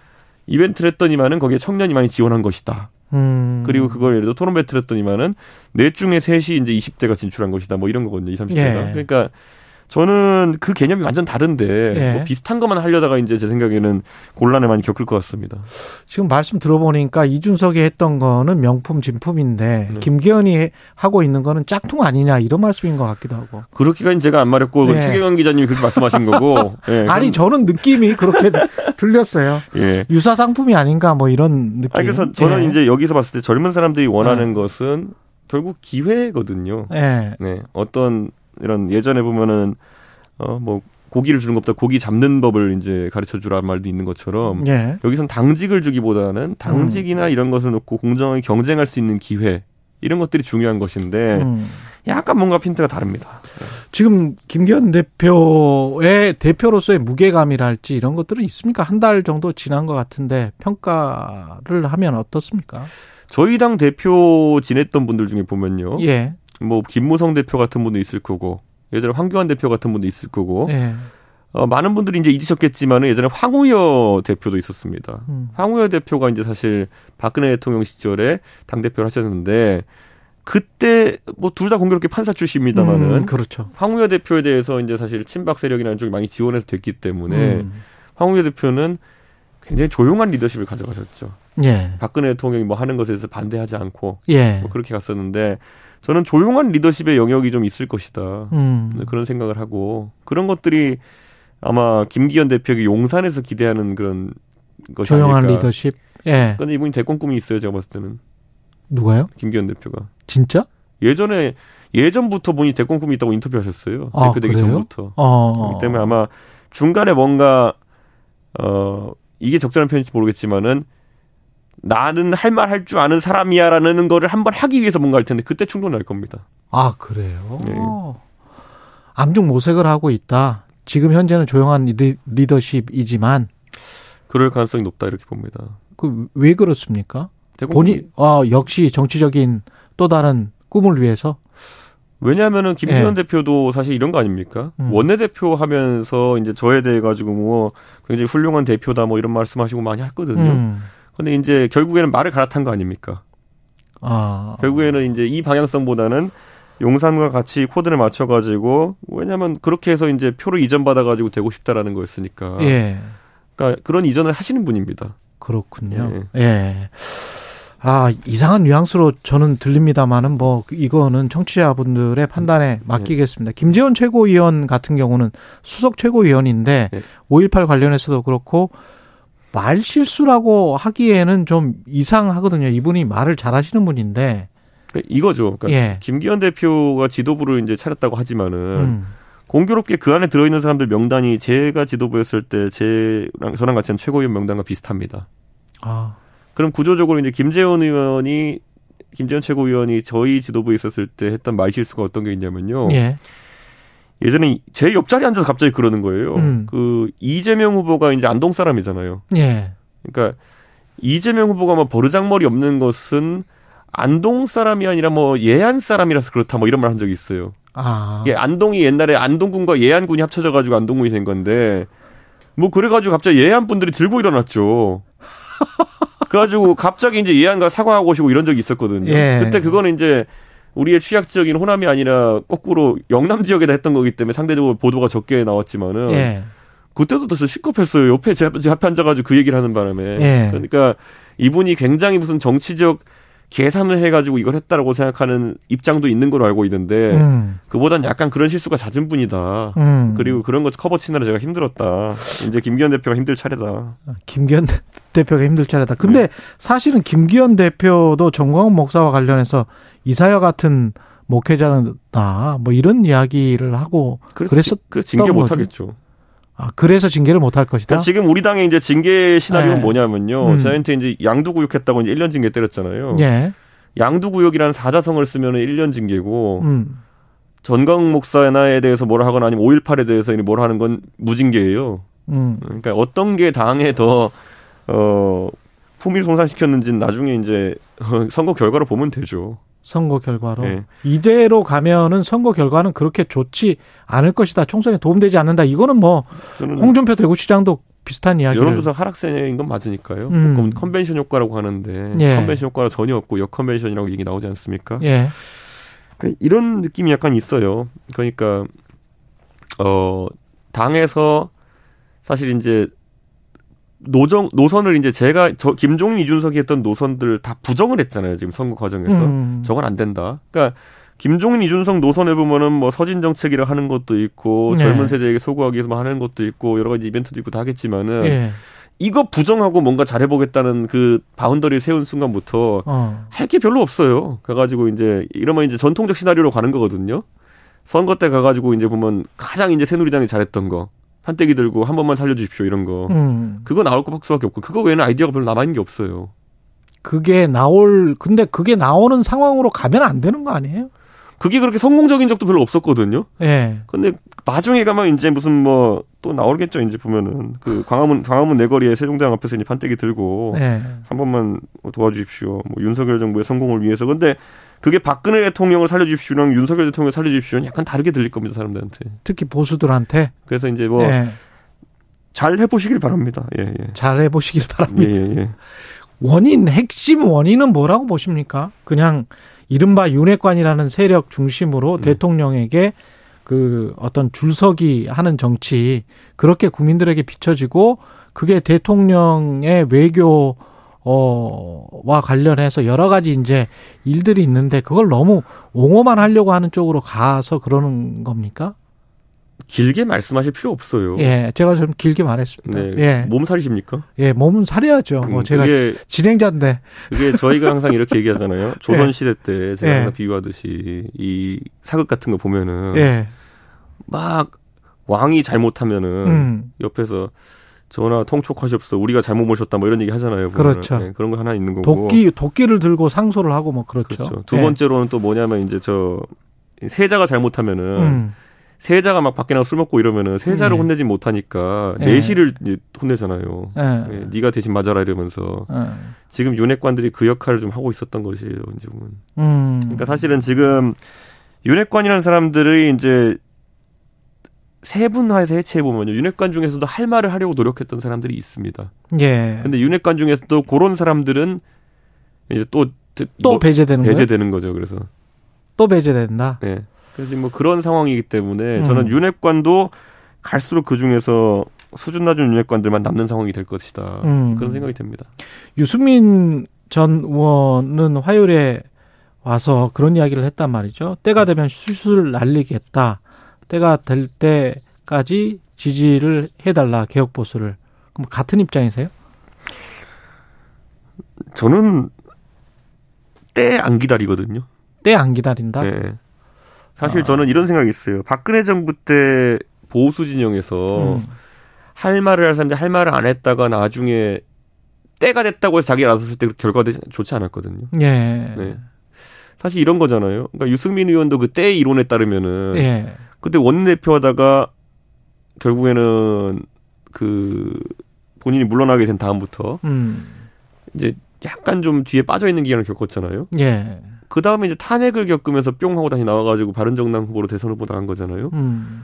그 공백이 사실 그간에 많은 사람들에게 유승민 의원이 잊혀지게 하는 그런 기간이 됐다 저는 이렇게 봐요. 아, 그 공백이. 네. 그리고 그때 물론 이제 그럼 계속 그런 박근혜 대통령에 대해 가지고 한 박근혜 정부에 대해 쓴소리를 했다 그러면은 음. 뭐 피로도라는 게 생길 수도 있고 여러 가지 있겠지만은 예. 적어도 몸을 사리지는 않는 이미지였을 거라는 것이죠. 음. 그러니까 저는 이게 때를 보면서 한마디 하기보다는 경우에 따라서 계속 한, 필요한 말을 하는 것이 중요하다. 경우에 따라서 계속 필요한 말을 하는 게 중요하다. 그렇죠. 저는 이게 우리가 그런 얘기 많이 하잖아요. 옛날에 무슨 뭐 대통령 선거 지고 뭐 큰 정치적 격변을 겪으면은 음. 미국 가서 유학하고 공부하고 와서 뭐 이렇게 해라 하잖아요. 예. 그 미국 가서 유학해서 공부하는 사람이 있겠어요, 가서? 예. 저 하버드 있을 때 보면은 교환학자니 뭐니 다 와가지고 정치인들 와가지고 골프 치죠. 예. 골프 치고 무슨 학생들이랑 같이 무슨 뭐 밥 먹자고 한국 식당 불러내고 예. 제가 모를 줄 압니까 그거? 그러니까 사실 공부라는 의미보다는 아. 이제 대중에게서 뭐 잊혀지고 다시 이렇게 하고 알아 뭐 이런 건데. 음. 글쎄요. 저는 그것도 무책임할 수 있는 행보다. 그리고 예. 그거는 디제이 정도 되는 사람이 하는 거지. 아. 예. 그러니까 저는 그거는 옳은 방법이 아니다. 지금 정부 정책들 외교 중에서 일단 외교부터 이야기를 할게요. 그 음. 일본 강제동원 해법안 나오고 한일정상회담 나온 다음에 일본 언론의 반응도 그렇고 국민들이 납득하거나 만족할 만한 수준으로는 전혀 안 되고 있는 것 같아요. 같습니다. 저는 일본 언론이 보도하는 거를 백 퍼센트 믿을 이유는 없지만은 음. 반대로 일본 언론이 저렇게 나오는 거는 우리가 얕잡아 보인 건 맞는 것 같아요. 얕잡아 보였다. 얕잡혀 보인 건 맞는 것 같고 네. 여기에 대해서 그래서 아마 대통령실의 기조가 좀 곤란할 것이 네. 얕잡혀 보이는 것에 대해서 강하게 대응하면은 음. 또 일본 언론은 그걸 보도해가지고 그나마 이번에 윤석열 대통령이 뭐 대통령실 표현은 통 크게 이제 내줄 거 내주면서 예. 만들어놓은 대화의 분위기를 또 깰 수 있다 이런 생각 때문에 지금 진퇴양난일 것이고 그 진퇴양난을 노리고 일본 언론이 저렇게 저는 활개를 치는 것이다 이렇게 생각합니다. 더 푸시하고 있다. 그러니까 저는 여기서 예. 일본 의원, 일본 언론의 그런 의견에 우리가 굉장히 부한해동할 필요는 없지만은 음. 정부가 지금 이 곤란한 상황에 대해 가지고 국민 우리 국민들에게는 계속 꾸준히 설명을 해야 된다. 음. 네, 그런 생각이 좀 듭니다. 좀 자초한 측면이 있지 않습니까? 너무 성급했던 거 아닙니까? 피해자들에게 충분히 설명이나 뭐 납득을 시켰어야 되는데. 그러니까 제가 이렇게 말씀드릴게요. 예. 반농담조로 음. 윤석열 대통령이랑 그 협상을 해본 사람들, 음. 아니 뭔가 이렇게 협의를 해본 사람들이 몇 명 안 돼요. 그러네요. 기시다. 예. 예. 그 다음에 이준석, 이준석, 안철수 뭐 이런 거거든요. 그러, 그렇겠다. 예. 아, 막 그러네요. 예. 그런데 예. 이제 이 경험을 해보면은요. 예. 밥을 왜 두 번 먹자 했을까에 대해서 저는 약간 느끼는 바가 있거든요. 어. 그러니까 결국은 두 번째 이제 가가지고 할 때 좀 약간 통 크게 해가지고, 아, 우리 마실 거 마시고 풀 건 풀자 뭐 이런 거 있지 않을까 싶은데. 어. 근데 생각보다 이제 그러면 제가 거기서 뭘 떠올리냐면 저랑 대통령 울산에서 만났을 때 그러면은 그때 그렇게 음. 매끄러운 방식이었는가 플러스 음. 유의미한 대화가 안에서 이루어졌냐에 대해가지고. 예. 아니었던 것 같거든요. 음. 그리고 안철수 그 단일화 협상이라는 것도 해보면 그때 그랬다는 거 아니에요? 단일화 한다고 얘기하니까 종이 쪼가리에 뭐 쓰는 것보다 날 믿고 갑시다 이랬다는 거 아닙니까? 예. 믿고 갔더니만 안철수라는 사람이 지금 어떻게 됐나요? 전당대회 때. 뭐. 아무 말도 안 하면 아무 일도 일어나지 않을 겁니다. 이런 그렇죠. 말이나 듣고 있잖아요, 지금. 예.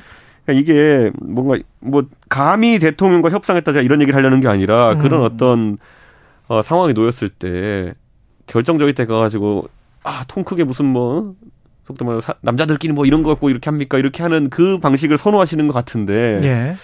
그게 외교에서 먹힐까요? 기시다는 나름 외상 출신이거든요. 그렇죠. 이 예. 사람 이 사람 외무부 장관 출신이에요. 그런데 음. 이 사람한테 가가지고 그렇게 해서 풀어내는 게 과연 좋은 전략이었을까? 예. 외교 안보 라인이 지금 다 교체가 됐기 때문에 한미 정상회담을 앞두고 이게 지금 거의 초유의 사태인데 바이든은 어떤 사람인가요? 바이든은 사실상 상원에서 이제 상원에 오래 했기 때문에. 예. 상, 미국의 상원의원은 하나하나가 외교부 장관이에요. 음. 국제적으로 돌아다니면 받는 처우라든지 아니 국내 외교나 이런 것에 대해서 발언권이라든지. 예. 그리고 무엇보다도 부통령을 했잖아요. 예. 부통령이 돌아다니면서 하는 외교의 격이라고 하는 것은 그게 높습니다. 그러니까 외교적으로는 음. 바이든만큼 단련된 사람이 없을 거예요. 음. 그럼 가서 여기서 바이든 술도 안 마셔요. 그러면 이제 어떻게 해야 되는 상황인지가 약간 좀 걱정입니다. 우리가 최대한 빼낼 거는 또 빼내야 되는데 미국 가서 또 좀 약간 걱정되는 측면들이 있습니다. 거기 그것과 관련해서는 뭐 유승민 의원은 상시적인 핵자산 배치랄지 반도체는 꼭 해결해야 한다. 뭐 이런 이야기를 했는데요. 저는 이걸 이렇게 생각해요. 이제 미국에 우리가 가서 얘기할 수 있는 것이 예. 하나가 이제 전기차 문제라든지 아니면 음. 반도체 문제 같은 경제적인 면이 있고 예. 하나가 이제 소위 저는 이 정부에서 관심 있다 생각하는 뭐 핵잠수함 문제라든지 이런 문제. 무기 문제 같은 걸 예. 풀어내려고 할 수도 있어요. 그런데 예. 후자가 더 어렵습니다. 오히려 후자가 더 어렵다. 그런데 이제 보수 지지층 중에 보면은 전통적 보수 지지층은 후자에 열광할 거예요. 어. 네, 그렇기 때문에 아마 후자를 노리고 들어갈 가능성이 있는데 예. 제발 그러지 않았으면 좋겠다. 아, 제발 그러지 않았으면 좋겠다. 예, 저는 예. 전자에 있어가지고 작은 성과라도 만들어 오는 것이 중요하다. 경제 문제에 작은 성과라도 아, 만들어 오는 게 그렇죠. 중요하다. 그런데 훨씬 땡기는 건 후자일 겁니다. 그거 가지고. 그렇죠. 예, 근데 왜냐하면 보수 지지층 중에 예를 들어 보세요. 예를 들어서 나이가 이제 은퇴 생활층 같은 경우에는 음. 반도체 해법이 그렇게 본인한테 와닿는 해법은 아닙니다. 그렇죠. 예, 이 예. 일자리가 생긴다 해서 내가 무슨 뭐 이렇게 되는 것도 아니고 아. 하기 때문에 근데 근데 경제계는 난리예요, 사실은 지금. 그러니까 예. 근데 무기 이런 건 신나잖아요, 이제 한번 얘기 나오면은. 음. 와, 한국도 이제 뭐 핵잠수함을 가져 이런 건 신나잖아요, 이제 보면은. 그러니까 그런 거로 이제 단기적인 어떤 지지율 상승 이런 걸 노릴 수 있는 성과를 내기보다는 예. 좀, 좀 경제적으로나 이런 쪽으로 지금 중요한 사안들. 예. 예. 나중에 보수층의 환호는 좀 덜 할 수 있겠지만은 음. 정말 손톱 밑 가시 같은 것들을 뽑아내는 건 외교를 좀 해가지고 오셨으면 좋겠다. 실리를 추구하는 외교를 했으면 예, 예. 좋겠다. 그게 국익입니다. 예. 국민의힘에서 한동훈 장관, 박수영 의원이 음. 뭐 여러 가지 셀럽, 뭐 영웅, 뭐 이런 이야기까지 나왔는데 이게 띄우는 거죠? 이렇게 얘기해 드릴게요. 예. 그 황교안 대표가 대선 지지율이 탄핵 이후에 한 이십삼 퍼센트까지 나온 적이 있거든요. 음. 그냥 보수 중에서 원탑이었습니다, 솔직히 말하면. 예. 왜 그러냐면요. 보수 지지층이 생각했을 때 황교안 대표만한 분이 없어요. 어. 그러니까 소위 말하는 외모도 준수하고 목소리도 좋고 신원서판이 되는 분 같고 음. 거기다가 또 본인들이 생각하는 그런 간첩 잡는 것도 잘하고 예. 그러니까 거기다가 뭐, 뭐 덩어리를 이루고 있는 기독교계 지원도 받을 수 있고 음. 그래가지고 그때 자연, 자연스럽게 그러니까 황교안이라는 사람을 통해 총선을 돌파하자 해가지고 백팔십 석 당했던 선거가 지난 선거예요. 예. 예. 그러니까 저는 이게 의미하는 게 뭐냐라는 건 뭐냐면은 아. 보수층이 진짜 좋아할 만한 사람을 내세우고 총선 내는 것이 총선 승리에 도움이 되냐? 꼭 승리하는 방식은 아니다. 예. 그러니까 음. 이게 김종인 장관이요. 김종인 장관 보면은 그때 서울시장 보궐선거나 이런 거 할 때요. 예. 이겼다 발표하기 전날까지도 저 사람 때문에 다 질 거다 무슨 저 사람 물러나야 된다 난리 났었어요. 음, 음. 이기고 나서 싹 들어가잖아요. 음. 그러니까 저는 냉정하게 지금 선거를 바라봐야 되는데 냉정하게 바라보고 있느냐. 자 이렇게 얘기해 볼게요. 자 황교안 대표. 예. 당시에 박근혜 정부의 첫 법무부 장관으로서 오십 대의 젊은 나이에 젊은 법무부 장관 소리도 들었습니다. 음. 그리고 통진당 해산이라는 굵직굵직한 이벤트를 통해가 대중적 인기도 얻었고요. 그 다음에 정치권에 들어와서 바로 총선을 지휘하는 역할로 했다가 어, 자신의 지역구를 정하는 문제부터 혼란을 겪고 음. 공천 과정에서 소위 호떡 공천이라는 상황이 얘기 나오고 그 다음에 또 여러 막말 사건이나 대처하는 데 있어서 우물쭈물하다가 결국 총선 졌습니다. 예. 그때 황교안 대표의 그 기가 눌린 거지 안 그랬으면 지금 대통령 됐을 수도 있어요. 음. 그래서는 아마 한동훈 장관의 초기 스펙이 놀랄 만큼 비슷하지 않습니까? 젊은 첫 초대 법무부 장관. 예. 그래서 아마 그 다음 행보를 저는 한동훈 장관이 다르게 가져갈 것이다. 왜냐하면 그걸 보고 있기 때문에. 아, 그래서 우리가 이렇게 좀 가볍게 박수영 의원 이런 사람들이 한동훈 장관 얘기하는 것보다 음. 한동훈 장관은 훨씬 신중한 사람일 거다 저는 그렇게 생각합니다. 예, 중도 확장성을 가지려면 뭔가 다른 모습이 있어야 하지 않을까 뭐 그런 말씀이신 것 같고. 애초에 박근혜 예. 대통령이 왜 선거의 여왕인 줄 아세요? 왜 그렇습니까? 저는 항상 제가 그분을 가까이서 보면 느꼈던 게 뭐냐면은 예. 자기가 이길 수 있거나 예. 아니면 자기가 가서 결과를 바꿔놓을 수 있는 선거에만 뛰어듭니다. 아 그런 방식이군요. 이길 수 있는 경계만 간다. 그런데 거기에서 아까 말했잖아요. 예. 조금 뒤처지지만 내가 뒤집을 자신 있는 선거에서 간다. 이길 수 있다. 음. 그게 가장 큰 힘입니다. 그런데. 그렇겠죠. 예. 그게 예. 이제 십구 대 총선 때 박근혜 대통령이 이명박 정부 시절에 인기가 보수상이 떨어졌는데도 음. 과반 만들어내고 이런 게 박 대통령이 잘했던 거거든요. 음. 그런데 이제 그런 선거를 바라보고 아마 뛰어들면 좋은 성과가 있을 거고 어. 탄핵 때 탄핵 이후에 분위기 안 좋은 데서 황교안 대표가 무슨 수록을 뒤집어가지고 과반을 만들어내겠습니까? 예. 예. 그렇기 때문에 어려운 전장에 가서 황 대표가 고생하시고 음. 본인은 정치적 타격이 보신 거죠. 시간이 좀 흘러서 그 지도부와 앙금이 좀 가라앉는다면 그리고 네. 지도부가 어, 내용도 있는 충실한 통큰 어떤 결단을 해서 이른바 이준석계, 유승민계, 뭐 천하용인 다 어떤 중책에 기용을 하고 그런 어떤 행보를 펼쳐간다면 그래서 우리가 중도 확장을 해보자 그러면은 받아들이겠습니까? 그 전에 그 음. 북한이 무너지지 않을까 고민이나 해보시는 게 어떨까요? 네. 확률이 높은 것부터 고민해보죠. 예. 네. 그러니까 제 생각에는 확률이 높지 않다. 내일 김정은이 갑자기 통일하자고 할 가능성부터 우리가 토론하는 게 옳을 것 같아요. 아 그렇습니까? 네. 그러면 이 확률은 어떻습니까? 아까 하다 말았는데 네. 뭔가 이제 때를 기다리지 않고 할 말은 하겠다. 네. 그러면 할 말도 하고 행동도 합니까? 가령 무슨 뭐 어, 총선을 대비한 네. 어떤 신당 창당의 모임. 저는 어... 어제 천하람 후보가 어디 가가지고 그런 얘기 해가지고 예. 저도 보조를 맞춰서 얘기할 수밖에 없는데 예.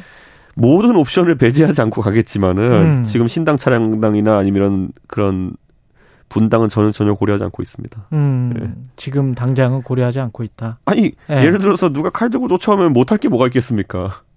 그렇죠. 누가 칼 들고 협박하면 못할 게 어디 있겠습니까? 예. 그런데 지금 제가 먼저 고민할 이유는 없습니다. 예. 그렇군요. 예. 예. 그 근로시간 개편안 관련해서는 이게 지금 사실상 철회해야 된다고 생각하세요? 이렇게 생각하죠. 이게 예. 대통령이 쌓아놓은 게 있으시잖아요. 예를 들어서 예. 예전에 선거 때 총선, 아니, 대선 때부터 예. 백이십 시간을 한번 이제 던지신 거 아닙니까? 예. 예. 물론 백이십 시간은 말이 안 되는 숫자니까 그때 다들 웃고 넘어갔지만은 음. 그 다음엔 육십구 시간이라는 얘기가 나오니까 어, 뭔가 어디서 많이 듣던 얘기인데 음. 이런 생각을 하는 겁니다. 그리고 이제 예를 들어서 그 대선 때도 네. 후쿠시마 원전에서는 방사능이 누출되지 않았습니다를 대통령이 말씀하셨거든요. 네. 그러니까 어, 이번에 또 이, 오, 어제 보도에 따르면 무슨 뭐 이런 거 오염수나 이런 얘기 나오니까 아, 어, 혹시나 이런 얘기 하는 거 아닙니까? 그렇죠.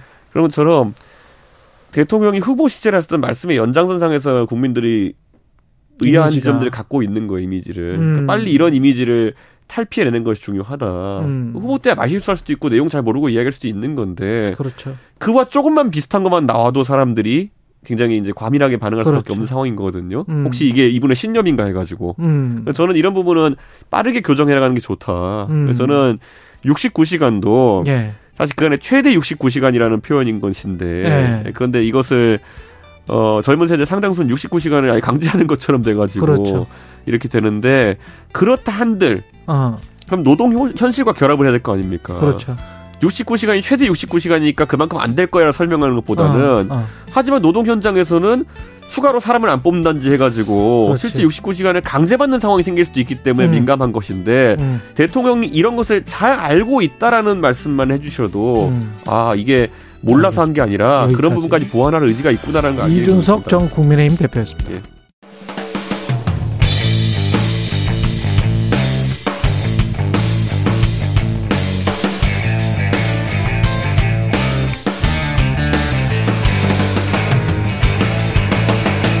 최경영의 최강 시사.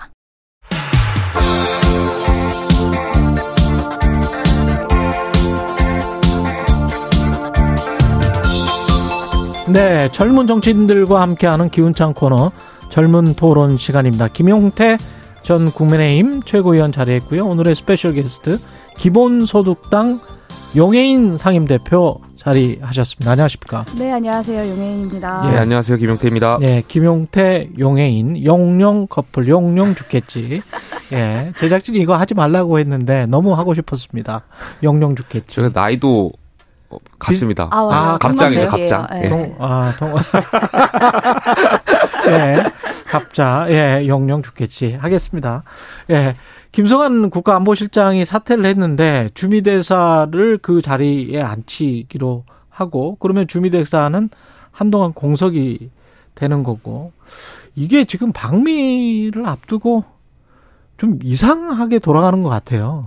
이례적이죠. 네. 일반적이진 않은 것 같습니다. 네. 보수 정권이 안보를 굉장히 안정화하고 잘할 거라고 하는데 음. 많은 국민들께서 한미정상회담을 앞두고 왜 국가안보실장이 교체되지에 대한 불안감도 있을 것 같아요. 지금 음. 북한에 계속되는 도발도 이어지고 있고요. 그래서 여기에 굉장히 언론에서 뭐 갈등설이라든지 뭐 블랙핑크 이야기도 나오는 것 같고요. 굉장히 많은 추측들이 있는 것 같은데, 오늘 아침에 여당의 많은 인사들이 라디오 인터뷰를 하는데도 여기에 대해서 설명도 제대로 못하고 있고 음. 정부에서도 좀 설명이 좀 부족한 것 같아서 사실 그런 것이 아니다, 추측하지 말아라, 이런, 이 정도의 워딩만 지금 나오고 있는 것 같은데요. 추측을 안 할 수 예, 없지. 그래서 국민들께 예. 정부가 왜 국가안보실장이 이 시점에서 교체되었는지를 좀 국민들께서 납득할 만한 정보, 이렇게 설명을 정부가 먼저 해 주어야 될 것 같습니다. 예, 용혜인 의원은 어떻게 보십니까? 네, 차라리 이제 한일정상회담의 결과를 국민들께 잘 설명을 못하고 설득을 못했다, 음. 이런 책임을 물어서 경질을 하는 거라면 음. 그 국민들이 봤을 때 뭐 그럴 수 있겠구나 생각하실 것 같은데, 근데 이게 제대로 된 설명도 없이 뭐 김용태 전 최고 말씀하신 대로 뭐 방 이 블랙핑크 뭐 레이디가가 이런 얘기 속에서 이제 나오다 보니 어떤 더 큰 외교 참사의 전조 증상처럼 느껴져서 더 불안하게 느껴지는 것 같습니다. 말씀하신 대로 이제 음. 방미를 앞두고 있는 상황에서 이런 혼란한 상황이 대통령실 내에 외교 안보 라인에서 계속해서 이루어지고 있다는 게 어, 앞으로 다가올 한미 정상회담에서 더 큰 참사가 발생하지 않을까라는 걱정도 좀 되는 것이 사실입니다. 지금 언론에서 나오는 이야기 그 구도를 보면 다 믿을 수는 없습니다만, 김태효 차장이 더 강력하게 강제 해법 동원, 강제동원 해법안을 더 밀어붙였다. 그리고 김성한 실장은 거기에 관해서 좀 시기를 조절해야 될 것 같다라는 속도 조절론을 이야기를 했다. 그런데 김성한이 떨어져 나가고 김태효가 계속 간다. 뭐 이거는 그러면 앞으로의 기조도 윤석열 대통령은 강제동원 해법안 같은 그런 기조, 이른바 뭐 이걸 강경이라고 해야 될지 아니면 일방이라고 해야 될지 국민들이 좀 납득하지 못하는 측면들이 있는데 이 기조로 그냥 간다는 이야기로 들리기도 합니다. 약간 이게 음. 정확한 우리가 원인을 알아야 결과라든지 진단할 수 있는데 왜 바뀌었는지를 정확히 모르는 상황에서 지금 추측을 하다 그렇죠, 보니까 그렇죠. 갈등설에 지금 초점을 맞추고 이제 이야기를 하다 보니까 그런 것 같은데요. 네. 약간 오늘 아침에도 보니까 언론에 따르면 네. 어제 대통령과 그 김태효 차장과의 독대 이후에 이제 전격적으로 안보실장이 음. 뭐 경질됐다라는 언론의 이야기들이 있더라고요. 보도가 된 것을 보니까. 예. 근데 이런 것이 다 추측성 보도기 때문에 그렇죠. 결과적으로 좀 대통령께서 음. 아니면 또 왜 이 국가안보실장이 전 사임을 이 시점에 했는지를 일단 먼저 설명이 되어야 국민들이 좀 납득할 것 같습니다. 그리고 이 블랙핑크하고 레이디 가가를 어 어떤 저녁 만찬 자리에서 공연을 하기로 했는데 그게 그렇게 중요한가? 라는 생각이 들거든요, 사실은. 비티에스 얘기도 나오고. 그렇죠. 네. 이게 뭐 안보실장까지 교체할 만한 일인가. 그러니까, 그러니까. 사실 실, 그러니까 이게 정말로 문제가 있었다면 사실 실무선에서 교체하면 될 일이고 책임을 물으면 될 일이고 예. 그렇다 하더라도 이렇게 방미라는 큰 이벤트를 앞두고 있기 때문에 한미 정상회담 이후에 뭐 여러 거치들을 정리하는 것이 사실 음. 좀 상식적이죠. 근데 지금의 상황은 대통령실 내부에 뭔가 알 수 없지만 큰 문제가 있다는 것은 좀 명확해 보이고요. 예. 이 책임자라는 사람이 네. 모든 영역에서, 특히 대통령이라는 국정운영 전반을 책임지는 사람이 모든 영역에서 스페셜리스트일 수는 없잖아요. 음. 그러니까 어, 책임자의 미덕은 좋은 사람을 곁에 두고 그 사람들이 일을 잘할 수 있게끔 하는 게 어떤 책임자, 대통령으로서의 미덕일 텐데, 윤석열 대통령 주변에 남는 사람들이 어, 과연 우리나라 국정운영을 제대로 책임질 수 있고 국민들의 눈높이에 맞는 사람들인가, 대통령께서 좀 이 부분을 고민해 보셔야 되지 않을까 싶습니다. 예. 이정옥님은 구십 년생 젊은 부럽네요. 화이팅, 이렇게 문자를 주셨습니다. 그 양곡법 관련해서 넘어가 보죠. 한덕수 총리는 양곡법이 남는 쌀 강매법이다, 포퓰리즘이다. 어떻습니까? 그러니까 이 양곡 법 관련해가지고 여야가 네. 굉장히 첨예하게 대립하고 있잖아요. 예. 사실 여야가 그 추구하는 방향은 저는 동일하다고 생각해요. 결과적으로 방법론에서 차이가 있는 것이지 음. 쌀값 안정화와 이 수급을 안정화하기 위한 것 아니겠습니까? 예. 근데 이렇게 저는 첨예하게 대립하고 있는 그런 법안 같은 경우 저는 야당이 대통령의 거부권을 행사할 수 있는 여지를 안 줬으면 좋겠어요. 그러니까 무슨 말이냐면 이렇게 첨예하게 대립하고 있는 사안들, 정책적인 사안들에 대해서는 여야가 조금 더 시간을 갖고 대화 설득을 통해서 이야기를 나눠 가야 되는데 음. 이러한 것들을 계속 지금 직회부를 통해 가지고 법사위를 건너 뛰어 가지고 본회의로 바로 상정하는 거 아니겠습니까? 예. 그러니까 이러한 것들이 결과적으로 전 정쟁화 될 수 있다라고 생각되고요. 그러니까 이러한 부분, 그러니까 저는 방법론이 차이가 있을 것이지만 결과론적으로 추구하는 방향 같은 그런 법안들이 있잖아요.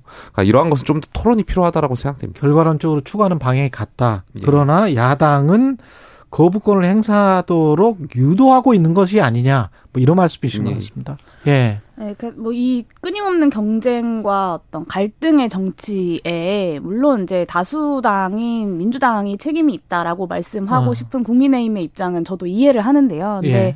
어, 사실 지난 십 그 윤석열 대통령의 임기가 시작하고 거의 일 년이 다 되어가는 시간 동안 사실 그런 국민의힘은 어떤 이렇게 협치의 제스처를 보여줬는가에 대해서도 음. 국민의힘은 별로 할 말이 없다라는 생각이 좀 듭니다. 그러니까 예. 양국 강대강의 대치라는 건 결국 양쪽이 부딪히기 때문에 이제 강대강의 대치와 충돌이 발생하는 거다라는 생각이 들고요.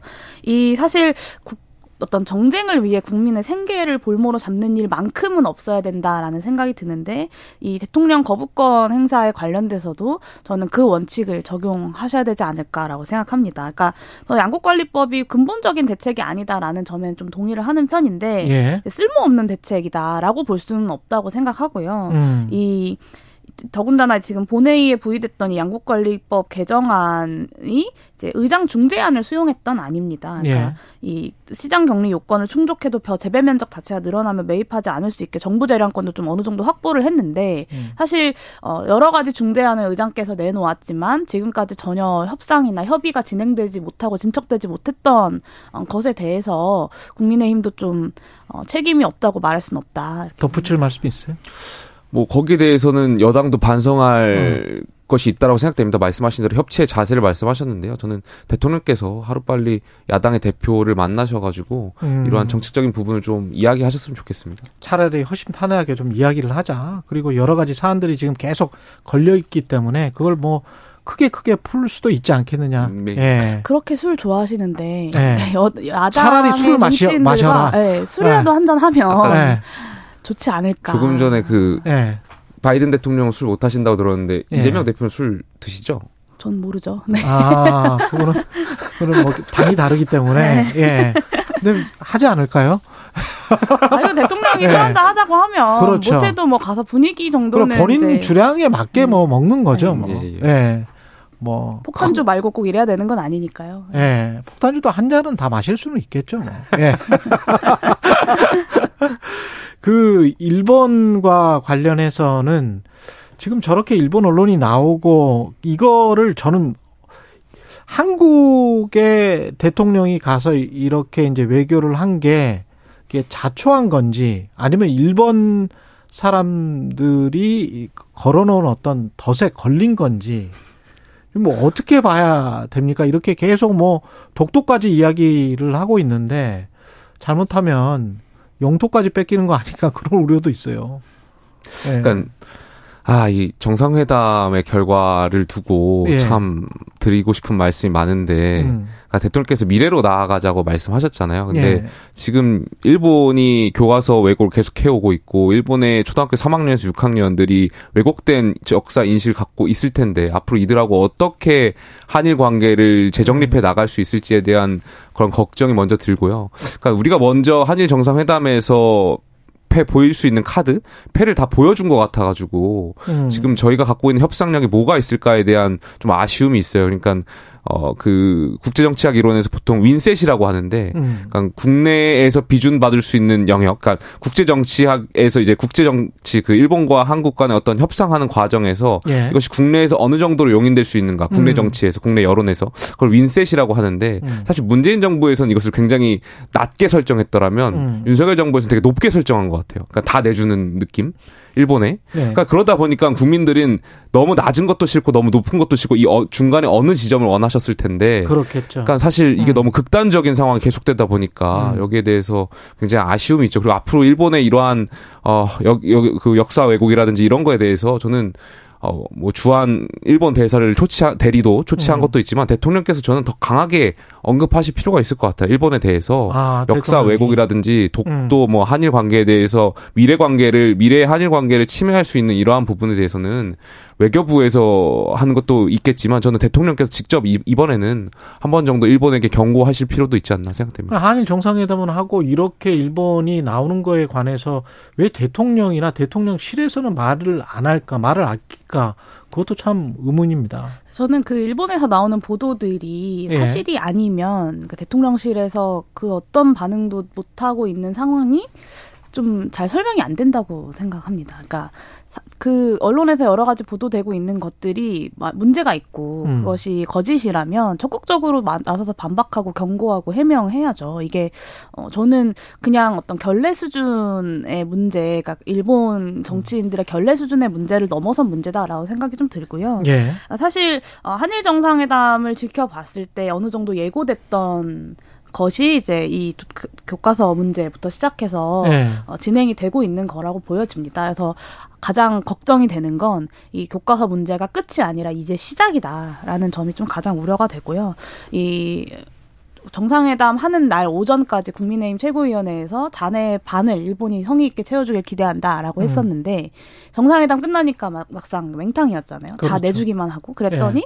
국민의힘에서 뭐라 그랬냐면 어, 이제 선거 끝나면 채워줄 거다. 그렇게 기대한다라고 했어요. 일본 선거, 선거 네. 끝나면. 선거 끝나면 채워줄 거다. 근데 네. 선거 끝나면 채워주기는커녕 오히려 그 컵에 지금 거의 썩은 물을 그냥 부어버리고 오, 있는 거 아니냐. 온수방뇨하겠죠. 네. 네. 그래서 어, 이제부터 시작 역사 왜곡 교과서 이거는 이제 이제 시작일 뿐이고 앞으로 더 큰 문제들이 이제 한일 관계에 산적할 거다라고 보여집니다. 근데 국회에서 국정조사 요구서 민주당이 요구서를 냈고 그다음에 주호영 원내대표는 이거 못 받겠다라고 지금 하는 상황인데 국정요구서 조사 요구서를 낸 거는 어떻게 보십니까? 제가 조금 전에 야당에 그 여지를 주지 말아야 된다고 했는데 그러니까 예. 대통령 거부권을 행사할 여지를 주지 말아야 된다라고 말씀드렸는데 이번엔 여당에는 야당의 그런 정쟁화할 여지를 주면 안 된다라고 생각해요. 그러니까 지금 계속 국정조사 요구권이라든지 대통령실의 국가안보실장이 지금 해임된 사임한 이 상황에 대해서 계속 야당이 공격할 정쟁화할 수 있는 여지를 전 주고 있다라고 생각되거든요. 예. 그러니까 먼저 정부 여당에서 여기에 대해서 국민들께 지금 계속 일본이 이상한 얘기를 흘리고 있는 거잖아요. 그렇죠. 멍게 얘기도 예. 하고 뭐 오염수 얘기도 하고 여기에 음. 대해서 정부가 아니다 그런 얘기 없었다 정도로 끝날 것이 아니라 국민들께 소상히 이 과정에 대해서 좀 설명할 필요가 있지 않나. 그래서 야당이 계속 정쟁하는 것을 좀 그런 여지를 전 음. 여당과 정부가 주지 않았으면 좋겠습니다. 네, 여기에는 네. 이게 받아들여질 것 같습니까? 이게 제대로 진행은 될까요? 저는 받아들여질 것이라는 큰 기대는 안 합니다. 예. 어떤 국정조사라는 것이 저는 정, 정부 여당에서 대통령실에서 성실하게 해명한다면 이 사안에 음. 대해서 꼭 국정조사가 필요하지 않을 수 있다. 그러니까 필요한 문제들은 해당 상임위에서 다뤄도 되고 어, 그것을 통해서 국민들께 성실하게 해명이 된다면 음. 뭐 국정조사라는 것이 꼭 필요하겠습니까? 예. 국정조사는 필요할 때 하는 건데 그렇죠. 어, 지금 대통령실의 어떤 입장이나 정부 여당의 태도 태도라는 것이 이 사안에 대해서 제대로 된 설명조차 국민들께 하지 않고 있고 국민들의 공분은 갈수록 날이 갈수록 커지고 있는 상황이기 때문에 야당으로서 국정조사를 요구하는 것은 어느 정도 좀 불가피한 선택이었다는 점을 꼭 말씀드리고 싶고요. 정쟁화가 아니다? 네, 그러니까 정의당에서는 이제 국정조사 대상이 아니다 외교 사안은 이런 음. 얘기를 하셨는데 저는 뭐 그러니까 어느 정도 주고받은 게 있어서 좀 음. 어느 정도 손익계산서가 나올 수 있는 정도의 외교였다면 외교 사안이었다면. 예. 저는 그렇게 이야기할 수 있을 것 같습니다. 그런데 이 한일 정상회담 같은 경우는 손익계산서가 안 나와요. 음. 네. 그냥 다 내준 것밖에는 설명이 되지 않기 때문에 국정조사를 예. 할 수 있다고 생각하고 저는 정부가 제대로 된 역할을 못할 때 그것을 하는 건 역시 국회의 역할이라고 생각하고요. 정의당에서 이번 국정조사 요구에 동참하지 않은 것은 좀 굉장히 아쉽다. 그리고 사실 문재인 정부 당시에 국민, 국민의힘에서도 국정조사 요구서를 굉장히 여러 차례 냈었습니다. 근데 잘 기억이 안 나잖아요. 우리가. 음. 그 이유는 그만큼 큰 어떤 사안은 아니었기 때문에 때문입니다. 뭔가 문제가 있었을 수는 있지만. 근데 이 사안이 국정조사 관련된 이야기가 이렇게 많은 국민들의 관심이 되는 건 그만큼 이 사안을 국민들이 엄중하게 보고 있다라는 점을 국민의힘에서도 좀 무겁게 받아들이셔야 될 것 같습니다. 국민의힘 입장에서는 받은 게 없다. 우리가 내준 것만 있다. 이런 말에 관해서는 어떻게 보세요? 나중에 여당, 받을 여당의 거다. 입장으로서 네. 말씀드려야 되는 거죠? 예. 네. 아니 뭐 김용태 개인의 입장도 중요할 것 같고요. 변성하기 쉽지 않으시죠? 네. 여러 가지를 뭐 미묘하게 섞어서 네. 한번 말씀을 해 주십시오. 예. 네. 뭐 대통령 말씀대로 네. 대승적 결단이지 않았나로 저는 거론하겠습니다. 예. 네. 대승적 결단이다. 예. 네. 어렵네요. 예. 네. 뭐가 좀 나와야 되는데 여당하는 게 정말 어려운 것 같습니다. 네. 민주당이 이제 쌍특검, 이른바 쌍특검 패스트트랙 추진을 하는데 제동이 또 걸렸어요. 정의당이 제안을 뿌리쳤는데 통상 절차대로 특검을 추진하겠다. 그러면은 어떻게 되는 거죠? 기본소득당. 네, 이제 법사위에서 예. 이제 여, 여야 간에 논의를 하게 되는 거고 그게 이제 통상적 절차인데요. 법사위를 음. 통해서 본회의에 올라오는 게 뭐. 그게 가장 빠른 아니긴 합니다. 그러니까 실제로 협상이 가능하다면요. 협상을 할 수 있다면. 네, 근데 과연 국민의힘이 이 특검안에 대해서 음. 전향적으로 적극적으로 검토하는 입장에 선회를 할 거냐. 저는 좀 쉽지 않은 것 같습니다. 그게 음. 가능했다면 사실 진작에 됐을 거라고 생각하고 그런 그, 면에서 예. 정의당의 이런 입장이 어, 국민들이 그러니까 이 특검이 필요하다고 생각하시는 많은 국민들이 봤을 때 좀 어. 어느 정도 어떻게 좀 답답하게 느껴지시지 않을까라는 어. 생각도 좀 듭니다. 예. 어제 정의당이 결과적으로 민주당의 제안을 거부한 것이잖아요, 사실상. 예. 그러니까 전 정의당의 그 류호정 대변인이 어제 언론에서 말씀드렸던 내용이 전 답이 있다라고 생각해요. 그러니까 음. 결과적으로 이 문제가 정쟁화되기 되는 것을 방지하고 좀 이 실체적 오십억 클럽에 대해서 먼저 좀 착안해가지고 특검법을 좀 하겠다라는 정의당의 그 의지가 저는 맞는 것 같습니다. 이 음. 너무 이 쌍특검 이런 것들이 너무 정쟁화가 돼가지고 우리가 사실 국회가 처리해야 될 일들도 굉장히 많은데 여기에 보다 먼저 집중해야 되지 않나 그런 생각. 근데 법사위에서 통과 안 될 가능성이 굉장히 높은데 그러다 보면은 특검을 패스트트랙을 나중에 그러면 이게 안 되면 추진하겠다 패스트트랙을 정의당은 그런 입장인 것 같은데 그렇게 되면 어, 사건의 실체적 진실은 더 늦게 밝혀지는 거 아닙니까? 결과적으로는? 네, 저는 그래서 무엇, 무엇이 정쟁인가를 우리가 네. 좀 오히려 생각을 해봐야 된다. 그러니까 특검을 이야기하는 게 과연 정쟁인가? 저는 그렇진 않다고 생각합니다. 이제 여러 어, 국민들의 어떤 반응을 봐도 여론조사 결과를 들을 봐도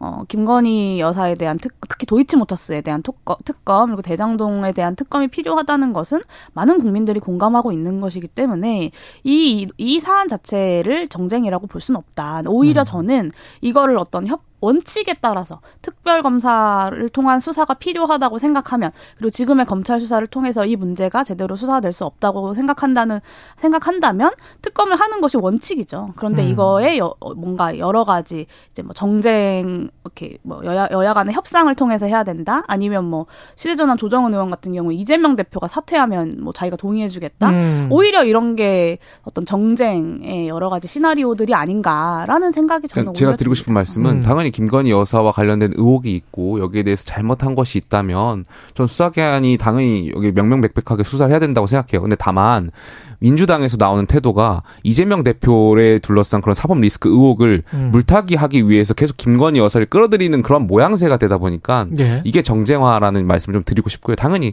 전 이재명 대표는 이재명 대표대로 김건희 여사에 대한 의혹이 있다면 의혹대로 음. 당연히 수사기관에서 수사는 별도로 다 진행돼야 된다고 생각합니다. 그리고 민주당 이야기를 좀 해볼까요? 사무총장은 조정식 의원으로 계속 가지만 다른 분들은 좀 바뀌었죠. 나머지 당직은 비명, 이른바 이제 비명계 의원들이 예, 채웠는데 당 밖에서 두 분은 다 민주당 바뀌니까 어떻게 보십니까? 예. 용혜인 의원님 먼저 말씀하실래요? 뭐 저, 제가 뭐 당직 개편 자체에 대해서 뭐 이렇게 네. 저렇게 평가를 하는 건 좀 적절하진 않겠다는 생각은 음. 드는데요. 다만 어, 이번 당직 개편을 통해서 좀 내부 어떤 여러 갈등들이 좀 잘 정리가 돼서 음. 어, 제발 이제 개혁 드라이브를 좀 강하게 걸 수 있으면 좋겠다. 개혁 드라이브를 제가 강하게. 말씀드리는 건 네. 어, 야삼당 공조를 회복해야 된다라는 말씀을 좀 계속 드리고 있는데, 네. 그러니까 국민의힘과 특히 윤석열 대통령이 국회와의 대화에 나설 의지가 전혀 보이지 않을 때 어, 그렇다면 야당은 대통령의 의지가 없다는 이유로 손 놓고 있을 것이냐, 여러 민생 현안들에 대해서 음. 결국에는 야삼당 공조를 통해서 여러 가지 민생 개혁 입법 드라이브를 걸 수밖에 없다라는 생각을 하는데, 사실 그걸 못했기 때문에 여러 가지 좌충우돌, 윤석열 정부의 좌충우돌에도 불구하고 국민들이 어, 민주당에 대한 지지를 하지 않았던 것이 아니냐라고 생각해요. 그러니까 저는 뭐 친명과 비명이 싸워서 국민들이 지지를 안 했다, 뭐 음. 그래서 친명과 비명이 그만 싸우면 국민들의 지지가 올라갈 거냐, 음. 저는 그렇지 않다고 보거든요. 그러니까 음. 어떤 야당으로서의 역할을 민주당이 과연 잘 하고 있느냐, 음. 어, 어떤 윤석열 정부의 여러 가지 퇴행들을 새로운 비전으로 긍정적으로 바꿔낼 그런 소구력이 국민들에게 민주당이 갖고 있느냐, 음. 그게 없기 때문이라고 보고, 결국에는 이번 당직 개편을 통해서 좀 내부의 여러 가지 어, 갈등들을 봉합하고 이 개혁을 향한 힘을 좀 모아갈 수 있는 계기가 되기를 바랍니다. 저는 여당에게도 해당될 수 있는 말이겠지만 음. 지금 현재로서는 민주당이 혁신할 수 없는 외통수에 걸려 있는 것 같아요. 음. 그게 무슨 말이냐면, 그러니까 결국에 사무총장 이야기가 나오는 게 무슨 당직 욕심 있어 나오는 게 아니잖아요. 공천이죠. 공천, 공천. 때문이잖아요. 예. 결국에 이재명 대표가 비명이라는 사람을 공천 숙청을 할 거라는 음. 그런 기저의 생각들이 있다 보니까 이런 얘기들이 계속 나오는 거 아니겠습니까? 음. 그러니까 국민들이 바라보시기에 이재명이라는 분은 결국에는 본인이 방탄하고 본인의 어떤 사람들 채워넣기 위해서 당대표를 하는 것 같이 마치 보이고, 예. 마치 비명계 의원들은 마치 본인들이 공천을 위해서 사무총장을 계속 바꿔야 된다라고 주장하는 것처럼 보여가는 이 프레임 속에서, 그래가지고 국민들이 봤을 때는 아, 민주당 결국에는 권력 투쟁을 할 수밖에 없는 상황이구나. 그러니까 아무리 민주당이 혁신을 얘기하고 민생을 얘기한다고 한들 저는 국민들 눈높이에 맞지 않을 거라고 보고요. 이 부분에 있어서 여당도 저는 같은 같은 잣대가 올 수 있다라고 생각해요. 그래가지고 네. 이 부분을 야당의 지금 사안들 좀 잘 반면교사해야 되지 않나 생각해 봅니다.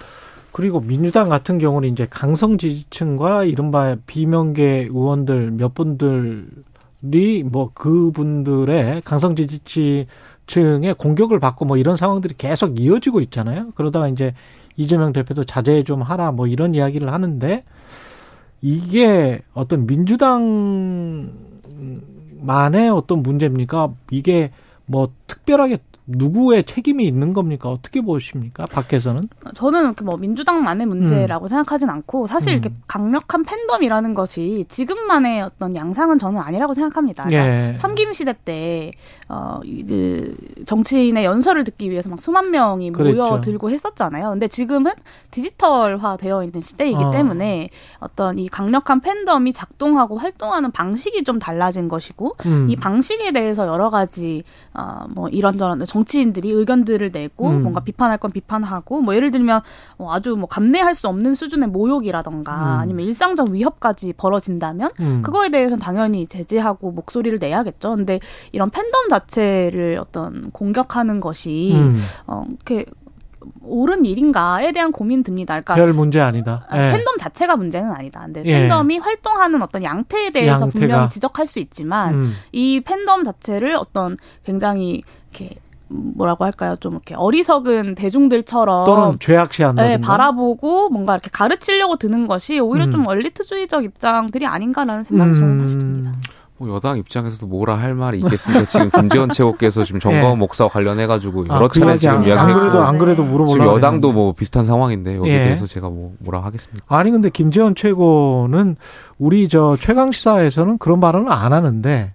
뭐 왜 그쪽에 가서는 그렇게 이야기를 할까요? 조금 전에 이준석 예. 전 대표 그 인터뷰를 들어보니까 음. 김재원 최고가 실수를 가끔 하시는 분이다라고 이제 음. 말씀하시더라고요. 근데 제가 봤을 때는 제가 김재원 최고를 겪은 바로는 굉장히 노예하고 그렇지. 계산이 빠르신 분이어서 그렇죠, 저는 그렇죠. 계속해서 똑같은 실수를 반복한다? 저는 실수는 아닌 실수 아니라고 생각해요. 그리고 김재원 최고가 얻어내려고 하는 목적이 있다라고 생각되고요. 그럼 뭔가 어떤 일정한 지지를 그쪽 강성 우파로부터 받고 싶다? 받고 본인이 공천받는데 굉장히 유리하다라고 판단한 거고요. 음. 저는 김기현 지도부가 본인을, 김재원 최고를 징계하지 못할 것이라는 것을 알고 계신 것 같아요. 알고 있다. 알고 이렇게 계속 하는 것 같아요. 아. 그렇지 않고서는 어떻게 이런 발언을 하겠습니까? 그리고 정광훈 목사로부터 지금 네. 당 지도부의 많은 이런 분들께서 음. 어, 도움을 받았던 것도 있었잖아요. 이번 전당대회에서. 예. 그러다 보니까 어떻게 보면은 김재원 최고가 총대를 메고 본인 음. 감사의 인사에 립서비스를 한 건데, 여기에 여기에 대해서 다른 최고위원이나 다른 아, 당대표께서 본인을 징계할 수 있겠어?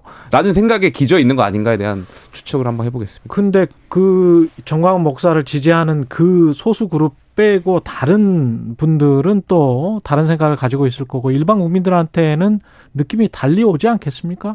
저런 본인이 반응들이? 이제 대구의 지역구를 예. 가지고 출마할 생각을 하고 아. 있으니 사실은 그게 본인 정치에 도움이 된다고 생각하시는 본인 것 정치에 도움이 된다? 같고요. 그래서 음. 물론 이제 수석 최고위원을 징계하는 게 쉽지는 않겠습니다만 음. 사실 국민의힘은 현직 당대표도 징계했던 당 아닙니까? 근데 그리고 이제 나경원 전 의원이 이제 그 저출산 고령사회위원회 예. 이제 부위원장으로서 아이디어를 이야기한 것에 대해서 네. 대통령실의 의견과 다르다고 잘라버렸거든요. 근데 이 개인의 의견, 수석 최고위원의 개인의 의견에 대해서 왜 이렇게 조용한가. 물론 이제 뭐 여러 네. 이렇게 비판의 목소리를 김기현 대표도 내고 하시긴 했지만 음. 이전의 사례들에 비해서 너무 어, 봐주기 하고 있는 것이 아닌가라는 그러니까 생각이 듭니다. 저나 뭐 음. 다른 분들이 당의 쓴소리 오른소리 했더라면 음. 벌써 이미 다른 최고위원들이 언론에 나와가지고 음. 뭐 징계해야 뭐, 뭐 블라블라블라블라 네. 하셨을 텐데 뭐 네. 김재원 최고에 대해서는 다른 최고위원들이 말씀을 꺼려하고 계세요. 그러니까 음. 전 여기에 징계를 못한다라고 생각합니다. 김용태 전 국민의힘 최고위원, 기본소득당 용혜인 상임대표였습니다. 고맙습니다. 네, 감사합니다. 감사합니다. 네, 삼월 삼십일 목요일 최경령의 최강시사였습니다.